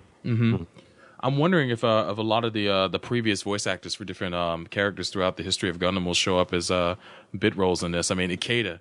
I hope he shows up as somebody in this. Oh, Why the I hell would- not? I would- episode. I would imagine- have everyone come back. Yeah, I would imagine you're going to have uh, familiar voices. In You could have him something be this. like the president of Bandai or something. Yeah. Oh my god! and have him have him look like him. yes, have him look like like Ikeda. Char and dress like Char. Yeah. and, you know, I, I just want to see some sort of like crazy fanatic character, like along the lines of Boris Shower, who rides around on a horse oh god, that'd be hilarious. and it's just way too serious. Yeah. So that that would be fun to have.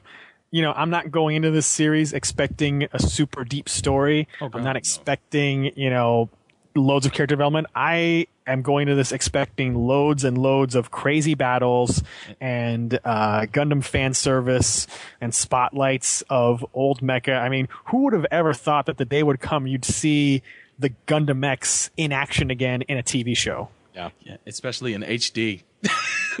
or, or like you Yeah. said, Corin's freaking dinosaur mecha. I mean, where would you ever see something like that? Or obscure grunts from F91 and Victory. Yeah. Yeah, and plus, plus, uh, there's a good chance we'll get to see a lot of uh, suits that never even were animated, like the uh, what's that? What is that line called again? The, the where, uh, MSVs. MSV. MSVs. Yeah, well, they might get a chance to see a. a Hey, if a it works for Unicorn. Yeah, exactly. It's like they they sque- they they squeezed so many of those into Unicorn. It's like there's no reason why they won't squeeze a few into this show, and um, probably the We more even saw ones. We even saw some ships because uh, when the build strike takes off into battle, it Markable, flies out it? of a, uh, a Pegasus class. Oh, ship. is a pe- yeah. Okay.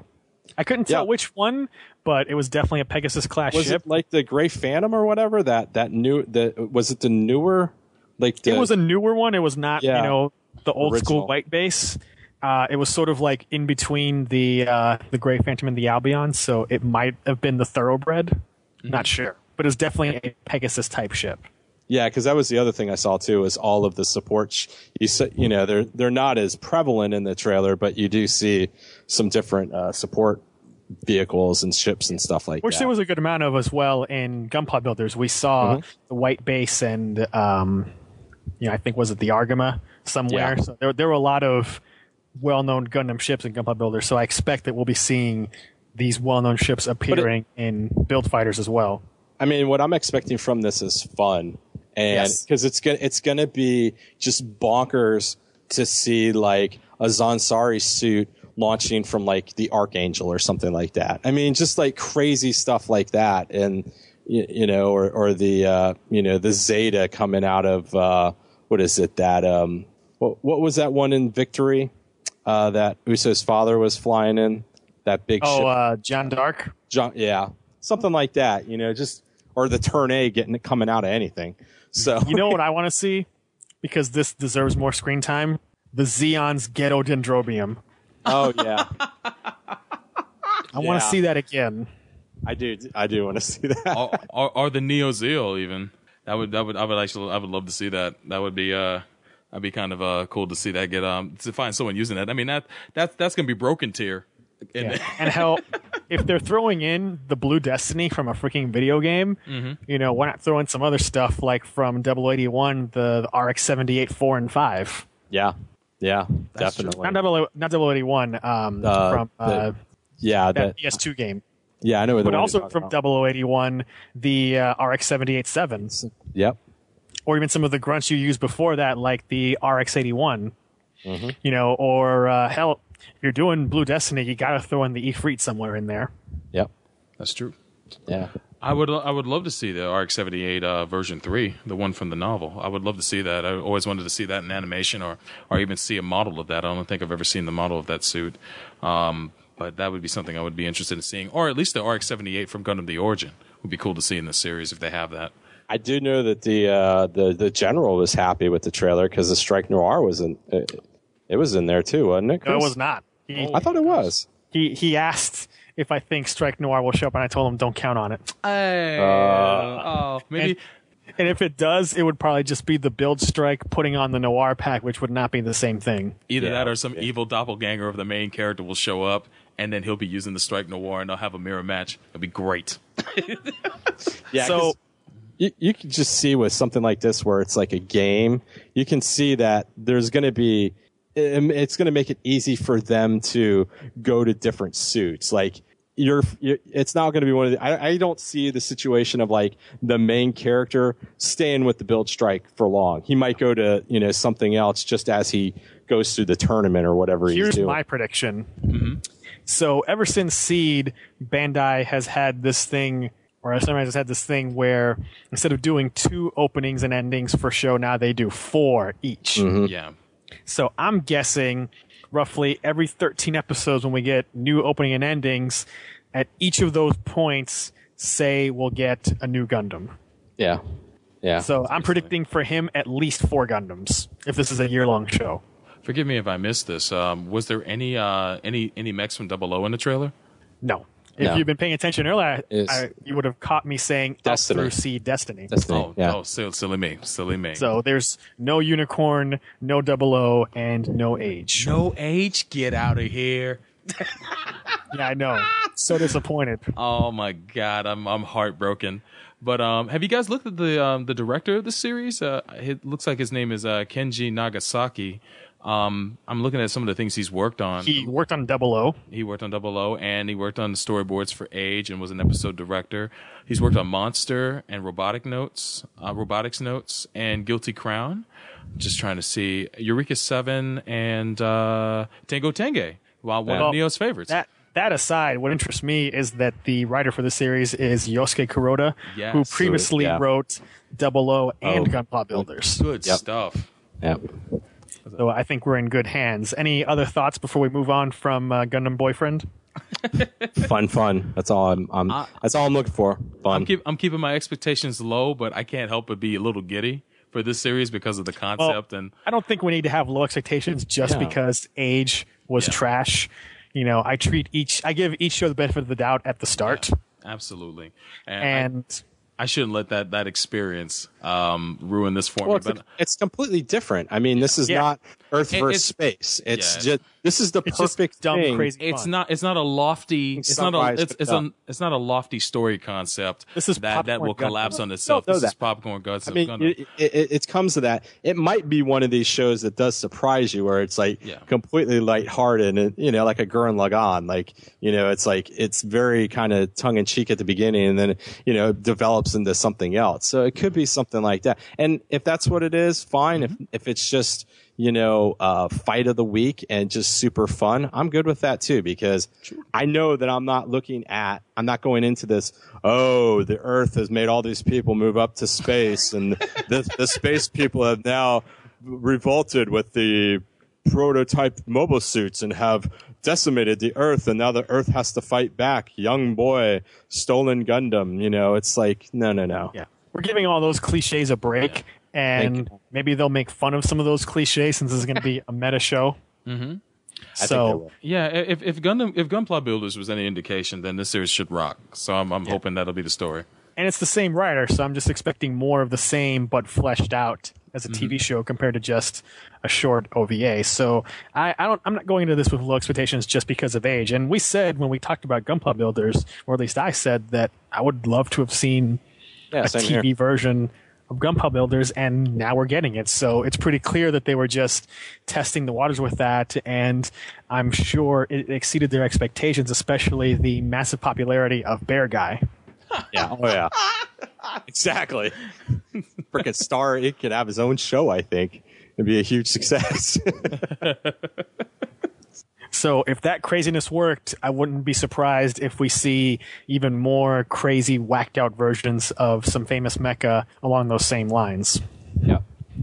So moving on, we have some news that uh, Tomino, the bald wizard himself, Oh man. will be directing a Gundam TV show or a Gundam project for the series' 35th anniversary. Yeah. That is exciting news. So I, I have a question for you guys. Mm-hmm.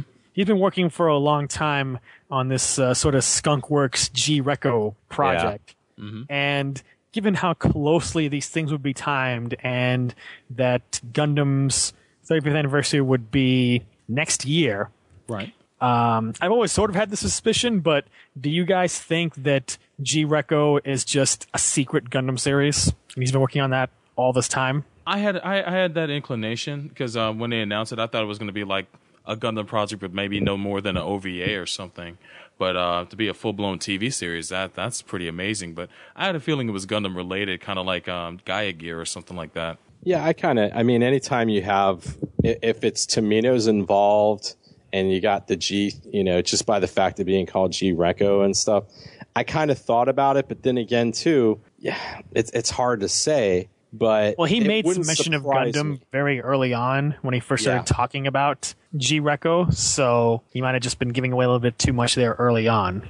and it would and it would make sense too and and and you would think that sunrise they would they know that you you give this guy you give him all this time because he's been working on this for a couple of years and um you know it's it's almost one of those things where they know that if he any project that he's going to be dealing with that's going to be a Gundam project especially like on the 35th anniversary. I mean, that right there is going to get people noticing it anyways. But you know, maybe they finally gave him the time that he needed to do something, and and they're allowing him to do what he did. And um, I don't know. I mean, it it wouldn't surprise me, but then again, you know, who knows? And I just hope that if he's work, if they are two separate things, I hope that all of his work that he's been doing in G Reco doesn't uh, shortchange the Gundam project that he's doing. So, and I, I, I honestly, I, I mean, my question, follow up question is, do you guys see this uh, as more maybe an OVA or a, t- a full TV series? Because I'm thinking just maybe based on his age and kind of his cantankerous in the past, I'm thinking maybe an OVA, which I'm cool with. Well, but a lot of guys his age are still in the fucking industry. Like, look at Oh, uh. Miyazaki. That guy, that Yeah. guy won't stop cranking out movies, and he, I believe, is older than Tomino. Yeah, they both worked at uh, they both worked at um, the animation studio for uh, now I'm blanking on his name. Um, Tezuka. Uh, Tezuka, Tezuka Productions. Yeah. So they were their their luminaries are are. Um, uh, they used to work together, but yeah, he, I, uh, Tomino's a little bit younger than him. I, I he doesn't. He doesn't look. He doesn't look physically run down in No. you know pictures I've seen of him. So, I would think that you know this being the 35th anniversary, and they always seem to make big deals out of the five year anniversaries. Mm-hmm. They want to have a repeat of when they had him do Turn A for the 20th anniversary. Just the sheer marketing of hey, here's the 35th anniversary series from the original creator. this I could think- be his last one. You know, It it's could like be his. It could be his last hurrah. I think Tomino's at his best when he does a TV show too. I mean, he's he's had a pretty good track record with most TV shows. Yeah, don't let him do OVAs, Yeah, the OVAs. That's a he tries to especially cram- with Byston Well in them. He tries Yeah, to cram too many ideas into that. And I, I can only imagine him sitting on the sideline, seeing how popular Unicorn was, and seeing how that took off, and found went from being a novel to a, a OVA series, and and and and him wanted to him chomping at the bit to do another Gundam series after that. Um, I, and it makes you wonder: is G is G Reco or the series he's working on going to be in the Universal Century? Is it going to be an alternate universe like Turn A Gundam? I would Um, say that I mean if they're smart the real the real the real buzz would be having him do the 30th anniversary television show that's set in Universal Century. Maybe years down the road but set in some time like that. I mean either that or hell you never know. Maybe we'll get the one thing that I will, you know, my hope and dream is, you know, the pre one year war, um, you know, television show, like, you know, the buildup of where they got to in the one year war. That would be because we've had everything past it and during it. Mhm. Maybe it might be time to see something animated that's before it. I don't know. Not enough but bubble suits. that- that's true. that is true. And maybe Sorry maybe about that. maybe maybe something in the vein of like a Legend of Galactic Heroes, but about the uh, the, the the the turmoil leading up to the One Year War. Like you know something that's on yeah, the but scale. like of that Chris just said, cool. none of the mobile suits. I'm yeah, so. Sorry.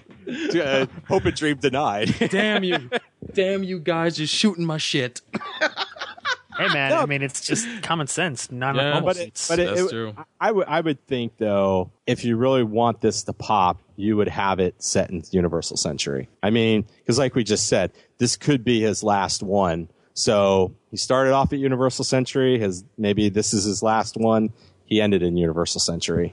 You know, I don't know. We'll see. Although to me, honestly, you know, the the setting doesn't really matter that much as long as he's got a solid team and you know if he can produce something on the same level as Turn A, I don't care if it's set in Clown Century. Oh yeah. Yeah, I don't know. Uh, Clowns do kind of freak me out, so uh, uh, it may may take a while to get a little comfortable before I I can watch that. So And the main character will be Maribel. Clown Century, man. Um, yeah, I, I'm, I'm excited to see where that goes, man. I wonder if we're going to get a little bit of old Dark Tomino back, or if it's going to be Happy Tomino from Turn A, man. Only time will tell. Well, he's pretty much been Happy Tomino for a long time, so I don't mind. As long as we don't get Wings of Rean Tomino. That's all I'm asking. As long as we get Turn A and King Gainer Tomino, mm-hmm. that Tomino Oh, I'm happy with. There you go. Definitely. That's what I'm talking about. So, next item up is that Sunrise actually made some mention of the origin. Mm. Oh, now. Now we're talking. I feel a dream being crushed though. Oh. Which they said to watch for in 2014 or 2015. Now, this definitely does make the origin a bit more solid now that they've actually seen fit to mention it again for the first time in what, two years? Mm-hmm. Mm-hmm. But I'm still kind of iffy on this, and I am more believing of the fact that it will happen now, but the fact that they so hastily announced it two years ago, didn't even know what format it would be, said nothing about it for two years, and now they're saying next year or the year after that, you know, I'll start to get excited about it when I actually see a trailer and hear some confirmed release dates. Mm-hmm. Yeah, same here. Yeah, because So- I, I it, it just reminds me of you know Turn A on DVD. Oh yeah, it was two years ago. Damn. There's, and it's not that uh, I don't want to admit that it's happening. It's just that a lot of things get announced and don't get made. So, you know, the fact that they've been so um, quiet about this for so long and sort of seems like they just kind of hastily announced it and didn't know what they were doing about it mm-hmm. gives me a bit of pause. And I will just wait for an actual trailer to see some actual physical animation and then I'll get excited about it. So we shouldn't quite file it with the Seed movie, but we shouldn't still get too excited until we see some actual actual footage. Well, basically. at least at least they've mentioned it again. Yeah. Whereas the seed movie was mentioned once or twice and then forgotten. If they keep mentioning the origin in the subsequent months and years, then uh, yes, we can say that the origin has outlived the seed movie and become a thing. So what you're saying is expected in 2016. Well, no, I mean the the thing is is with talking. the thing is is at least with Origin, they give you somewhat of a time thing, even though it's very broad. It's like eh, 2014, 2015, where it gives them like it gives people hope of like it might happen, but yet it kind of gives Sunrise the out of like, well, nothing happens in 2014. It's like, uh, you know, and then by the time if 2015 rolls around, people pretty much forget by then. So, you know, it's, it's one of those situations where, you know, they're kind of committing, but they're non-committal at the same time. Yeah, you have to wonder why they're giving themselves like so much cushioning of it could be next year or the next or the year after that. I mean, Considering they what's- usually what's do the this, holdup? a- considering they usually announce these things a few months before they actually happen. So, Yeah, you know, and the fact that they still haven't even said if it's a TV show or an OVA or a movie or whatever. So that's what makes me a bit hesitant. Like, why can't you give, if you've been working on it for these last two years, supposedly, why can't you just give some more information about it other than expect it within the next two years? I'll give you guys this question, and maybe Soulbro shouldn't answer because we already know the answer. But Uh-huh. um, do you really want this? Not really. Which is which was my initial attitude two years ago. I mean, if I want the origin, I'll go read the origin. I don't need to see the anime adaptation of the manga adaptation of the anime. anime. That's like playing Street Fighter the movie, the game. Just a little too out there. Soulbro? I, I, there, there are moments in Gundam the Origin I would love to see animated, like the, uh, the scene where, where Kai and, and, um, and Sayla and Amuro are escaping the, the Zeons in the Jeep, and Kai's drifting like it's Initial D, and Amuro's got the bazooka, and they're just going to town. I, I, I love the way that set piece is set up, and there's other set pieces in there I would love to see animated. So I, I, it's a guilty pleasure for me to see it animated. Animated, I could still at least have the fallback of the mangas, which I'm proud to own, and and uh, love reading. But uh, if they animated it, I'd be there to watch it. That's for sure. I'll put it this way. Yes, it would be great to see the original series redone with modern animation and with all the story tweaks of the origin, but I would always rather see something new, even if it retreads the one year war yet again, than to just go and do this old story exactly again with these characters, especially when it comes to the deeply contentious issue of who your voice cast is going to be. That's true. Uh, because we've already seen things like uh, the knives came out for Zeta Gundam when they went Yeah. and recast a bunch of the voice actors. Uh, it happened with Saint Seiya, and God, you know it's going to happen with the Origin if they end up not using Furuya or Ikeda or some of these other yeah. people who are still around. Yeah, I mean, uh, the the one benefit of Origin being animated is it will introduce the original story of Gundam to a whole new audience that would, would not read the manga of the Origin or, or watch the original series because it's Are you sure about that though? Uh, it would it would introduce I it to some people. It would. I there's no doubt in my mind. I mean, that, that, but that's arbitrary saying. I mean, but the, I, I don't know. See, I'm with Chris. I don't really want to see it because what does it do to the original work that Tomino did? I mean, what, what, I mean, he, he did his tweaks when it came to the movie trilogy on the series. And I mean, okay, so you do the Gundam the Origin. Now, just like all of the stuff that gets remade now, now this becomes all of a sudden, this is what, you know, everybody's identifying it with. Where, I mean, yeah, the original show and, you know, parts of the movie, there's, there's still those issues. They cleaned up a lot of it in the movie. But I mean, in the end, this is what was originally there. And sometimes, you know, um, what you have and what makes these things so special, um, you know, it, it just, it, it kind of, you can't recreate it or anything like that. So, And let's not kid ourselves. Bandai doesn't need to have the origin to sell a zillion more uh, Char Zaku's and Yeah. RX-78s. Those are going to be sold anyway without this ever having to exist. That's the sort of of my, time. my issue here. they really don't need these to push those. There's always going to be more RX-78s and Char Zaku's. Yeah, yeah. I mean, there's there's so many different versions of the Dash Two and the Master Grade. Mm-hmm. I mean, you just go and you look at the model kits. I mean, there's so many different ones, and everybody buys them, and they're all cool. So I don't know. It's it's cool. Like I said, it. The Origin, I think, as a story, as a manga, it works. It's nice to see it. It's nice to see some of the updating they did, where you know Harmuro is a hacker, and you know some of the some of the things that they're doing. But I mean, what does this do to the original work?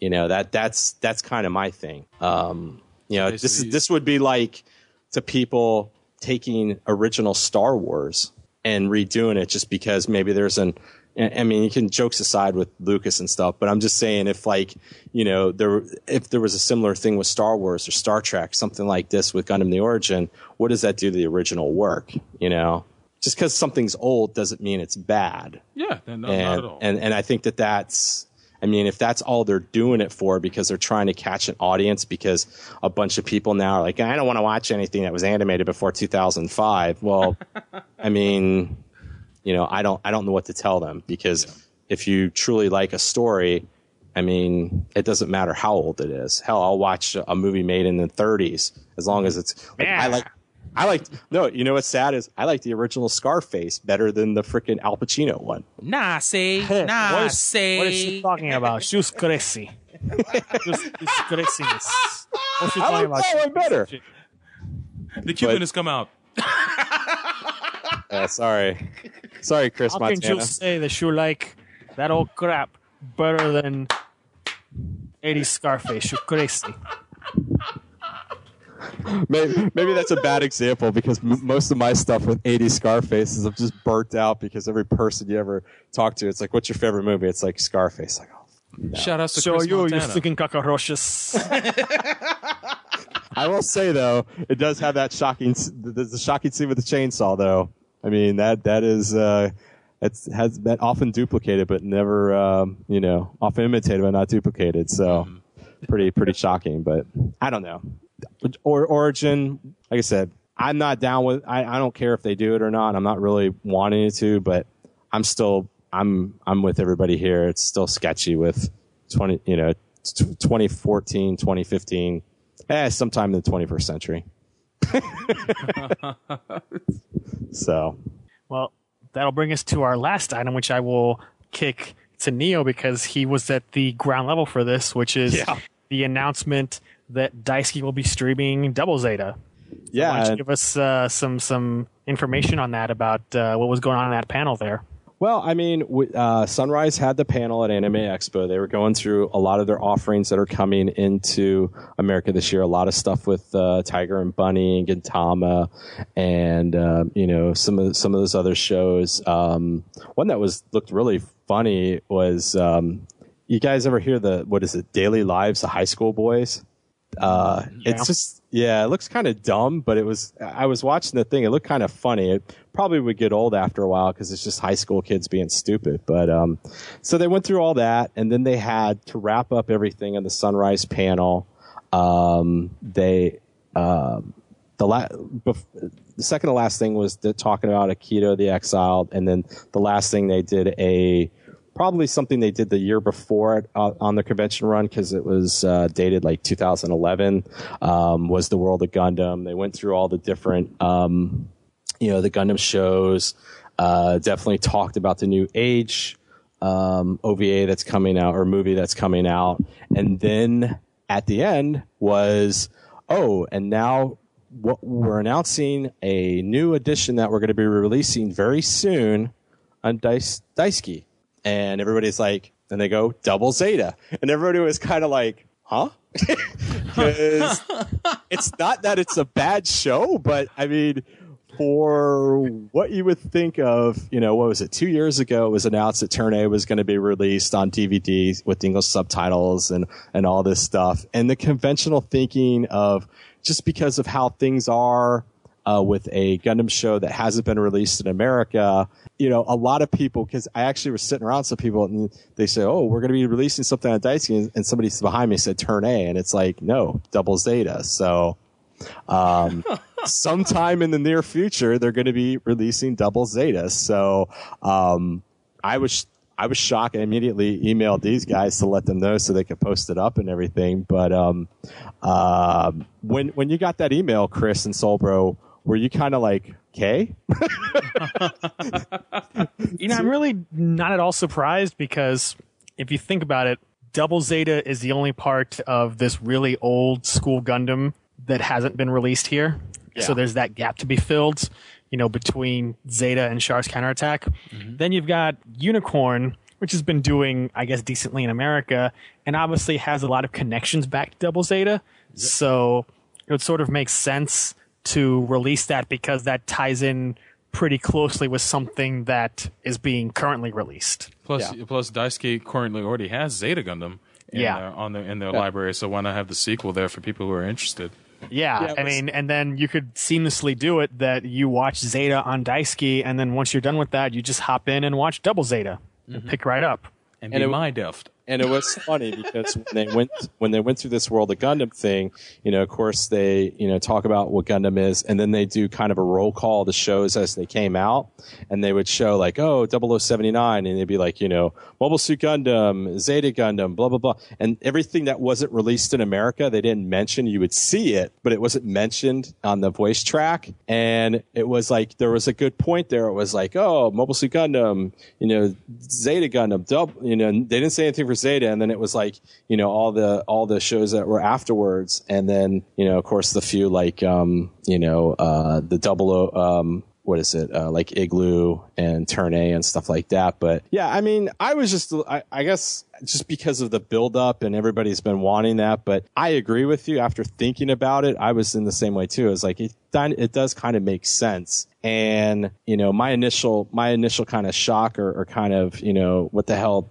thing wasn't the fact because it, it's bad. I mean, we've we've discussed Double Zeta. It's got its it's good and it's got its bad, but um, you know, it it was interesting. And you know what? I- It's uh, as I've been thinking about, I'm I'm actually getting kind of excited now to see it because uh, I'd like to see the treatment that they. Uh, that, uh, hopefully, we can get it with um some good subtitles. Uh, well, look so- at look at it this way. You know, out of these old Gundam shows that have not been released here of Double Zeta and Victory and X and Turn A, you got to start somewhere. Oh yeah. and, Why not start with the oldest? You know, whichever one you start with, there's going to be people who wish that you started with something else. Yeah. So if they had chosen X, sure we'd be elated by that. But then people saying, "Oh, why didn't you start with Victory or Turn A?" And then if you start with Turn, people say, "Oh, why didn't you start with X or why didn't you start with Double Zeta?" Blah blah blah blah blah. So, you know, either way, you have to begin somewhere if you're going to be releasing these old Gundam shows on Daisuki. So, might as well get the oldest one out of the way, especially since it's the sequel to one of the shows you already have streaming right now. So, to me, it makes perfect sense to start with Double Zeta and.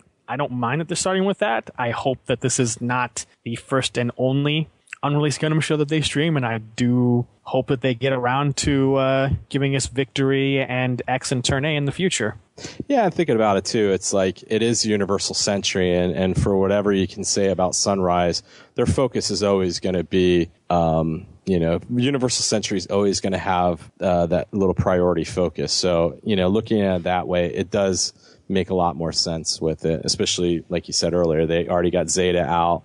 All the other, um, you know, Universal Centuries that came afterwards up to Unicorn are have been available. So, you know, yeah. I mean, I'm I'm ready to go on that. So, yeah, you're right though. I, I hope it's not the last one, and I hope it does happen because they didn't really have a date on it. So um, it was just kind of one of those, you know, this will be up soon. So whatever that means. And here's uh, hoping that they step up their release schedule because the sort of drip, drip, drop release that they've been doing Yeah. isn't really cutting it. I'd like to see them step up and release more episodes of stuff every single week to sort of get these things out sooner because, you know, why bother watching things if it takes them forever to get through these shows and get Yeah, I the mean, whole thing up? They Now really that- the- go ahead. Now they, I mean, the one thing that was a little interesting whenever we get the the inter, um, the recording of the panel up, uh, they talked about uh, age. The age movie is going to be on double uh, on Gundam Info. So I'm wondering.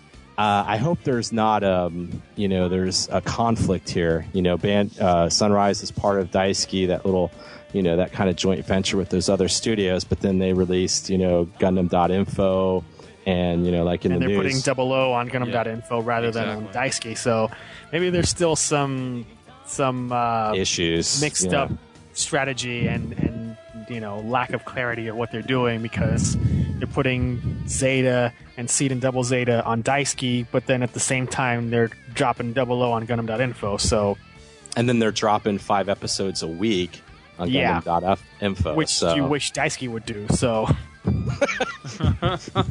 Instead of one every time they feel like. yeah, it's crazy. Yeah, I, so I, I agree. They definitely need to know. kick up the pace, man. Because I, I go back and I check on what episodes of Zeta are up there, and it's like, wow, only five or six. Come on, guys.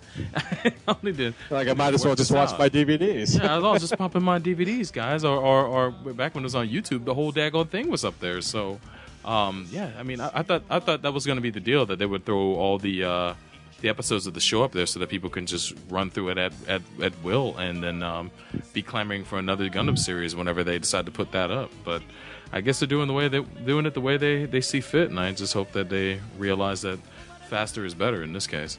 We'll see.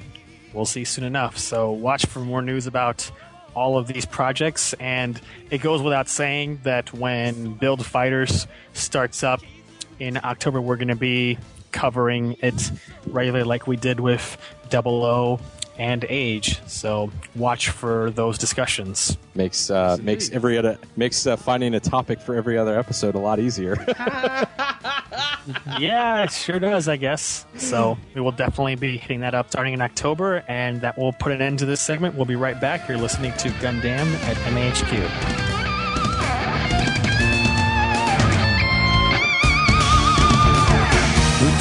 し剣は人と人つなげて巡り来る切なさ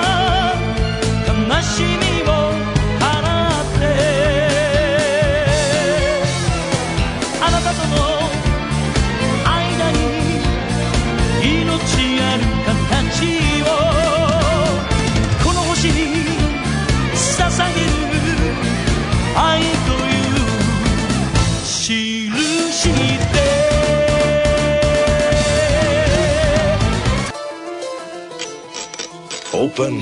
God damn it, open! Prime, you said the Matrix would light our darkest hour. Magnus! I want the Matrix! Never! I thought they smelled bad on the outside on upcoming superhero movies. Scott, I'm gonna punch you in the face. Why? Because there is another movie that we must discuss. Oh, what's that? Man of Steel. Oh, Man of Steel. Okay, waiting th- for someone to say that. Here's my thoughts on Man of Steel. It's Zack Snyder directing Kryptonian on Kryptonian violence. And as much as I'm annoyed that they're recycling a Superman villain we've already seen on screen, and that there are plenty of Superman villains we could talk about, But he was the best Superman villain. this is going to be the best Dragon Ball Z movie ever. I have no frame of reference for for Dragon Ball Z. Please check our website at sbopodcast.blogspot.com. From a time long ago, in a basement far away, there comes a time when there's only one hero to protect us all from the trolls, warranted and unwarranted. Is it him? Against Gundam Seed Destiny. It appears destiny is firmly on my side. What? There stands a man who alone will defend the honor of said show for all to enjoy. You're something that shouldn't have been allowed to exist, boy! Just shut up! His name rings out and is like curses to those evildoers.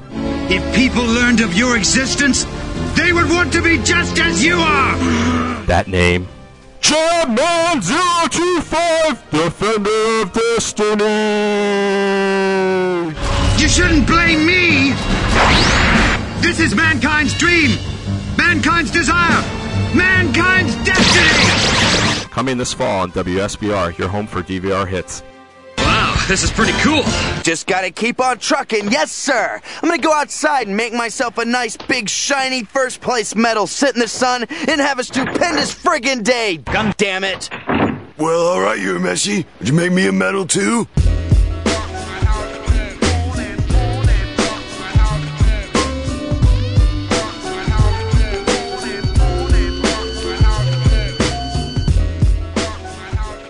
Welcome back to Gundam at MAHQ. This closes out episode 127, where we actually reviewed the second volume of Gundam The Origin, the Garma chapter. And I was going to say that you can go and pick that book up, uh, but apparently it's sold out. So, I, Well, it's not sold out. It's just what's out difficult. there is what's left. what's out Yeah. there is what's left. So, if you guys come across a copy, snatch it up. yeah, if it, if it's one of these things where you, you, you find it online somewhere and payday's not for a couple of days, borrow money from someone. There you go, man. Because if you wait a couple of days, may not be there. So And make sure you put your pre order in Steal volume from your three. parents, sell drugs, do whatever you need to do. Chop, chop up that brick. states like mine where you get a bottle deposit, you know, go go to go to various uh, dumpsters and dumpster dive for bottles Get and get, cans. uh, get Heisenberging on that. That's right. Take You the know. Walt, take the Walter White course in, Exactly. self employment. As long as you respect the chemistry. There you go. Now that, that that would be an interesting anime where it'd be like some crazy otaku who's like, I must buy everything that's anime, yet I can't afford it. I'm just gonna start doing. Oh, luckily, I'm a I'm a good chemist or something like that. I'm just gonna do methamphetamine instead of what uh, paying for cancer treatment. it's like in a way, Walter White was a little justified, but you know, I don't need not- to worry about my family. I don't even care about my family. I need all of the anime. Bill Fighters is coming out, and they got to build up that surplus. There's 400 new mecha coming in, new mecha kits coming out during it. I got models to buy. Yeah. Woman, I don't care about electricity. I gotta buy Gunpla. Um, you kind of would need it electric. Well, you could. Well, you could probably do it. You could probably do them by candlelight. You probably could do them, or like uh, Coleman lantern. So Bills, what's those?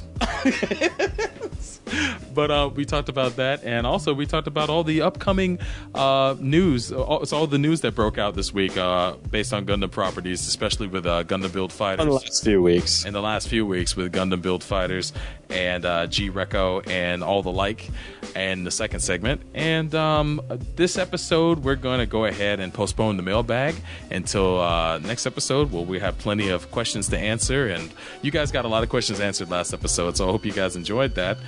Um, but uh, before we close this episode out, any thoughts? Any last thoughts from you guys? No. No. All right. well, um, when you guys have a time, please check out these websites. Head on over where the magic happens. MAHQ.net.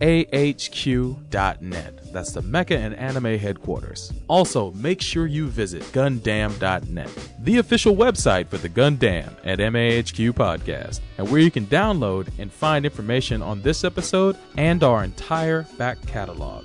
Join in on the conversation at mechatalk.net, where you can also find official forums for Gundam, where you can submit questions, topics, and reply to anything that we said in this episode.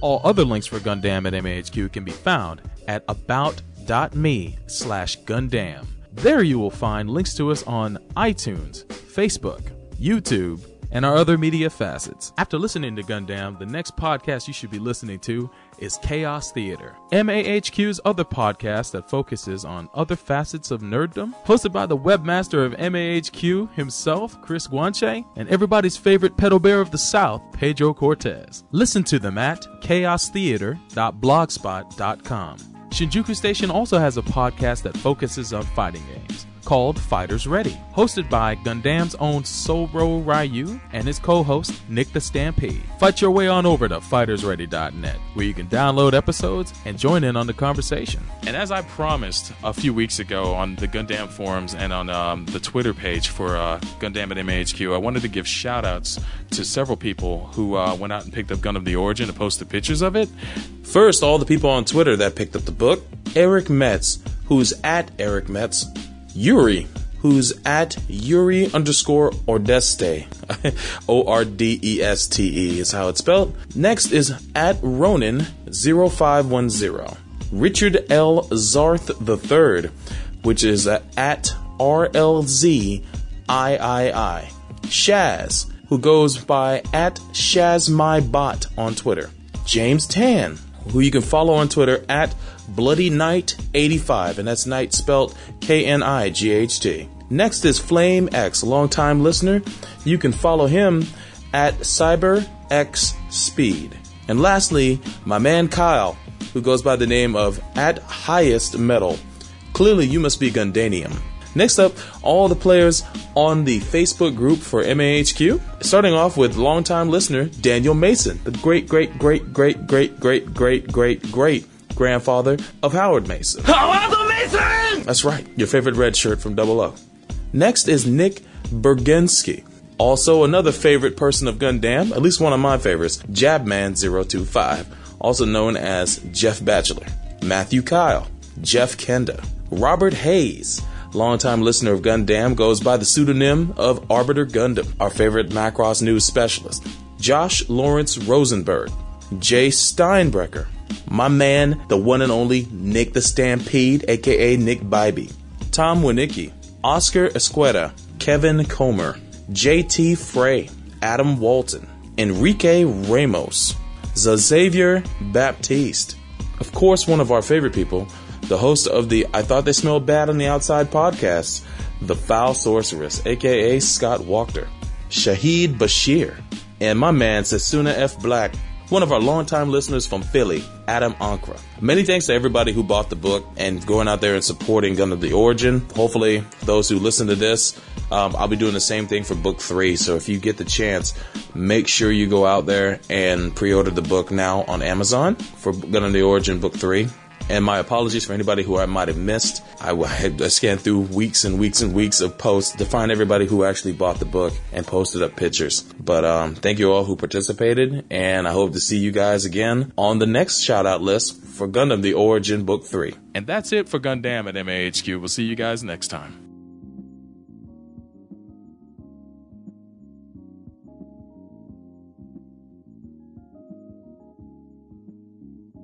Francisco Si l'aviation ne parvient pas. Just because the apocalypse is here doesn't mean you can't look and feel your best. My exclusive kaiju harvesting and preservation process can provide you with all the kaiju organs, tissue, and bodily fluids you need to lose weight, look younger, beat cancer, prevent heart attacks and strokes, cure insomnia, reverse balding, treat depression, anxiety, ED, OCD, ADD, lactose intolerance, incontinence, and restless leg syndrome. Our products are 100% authentic and non-toxic. We thoroughly neutralize the acidity of all kaiju remains to ensure they're completely safe for your consumption. So don't wait one more minute. End your suffering, enhance your life, and be the best you you can be before we all become extinct. Call, click, or look for the kaiju symbol at your local black market today. Gundam at MAHQ is a Shinjuku Station and MAHQ.net joint.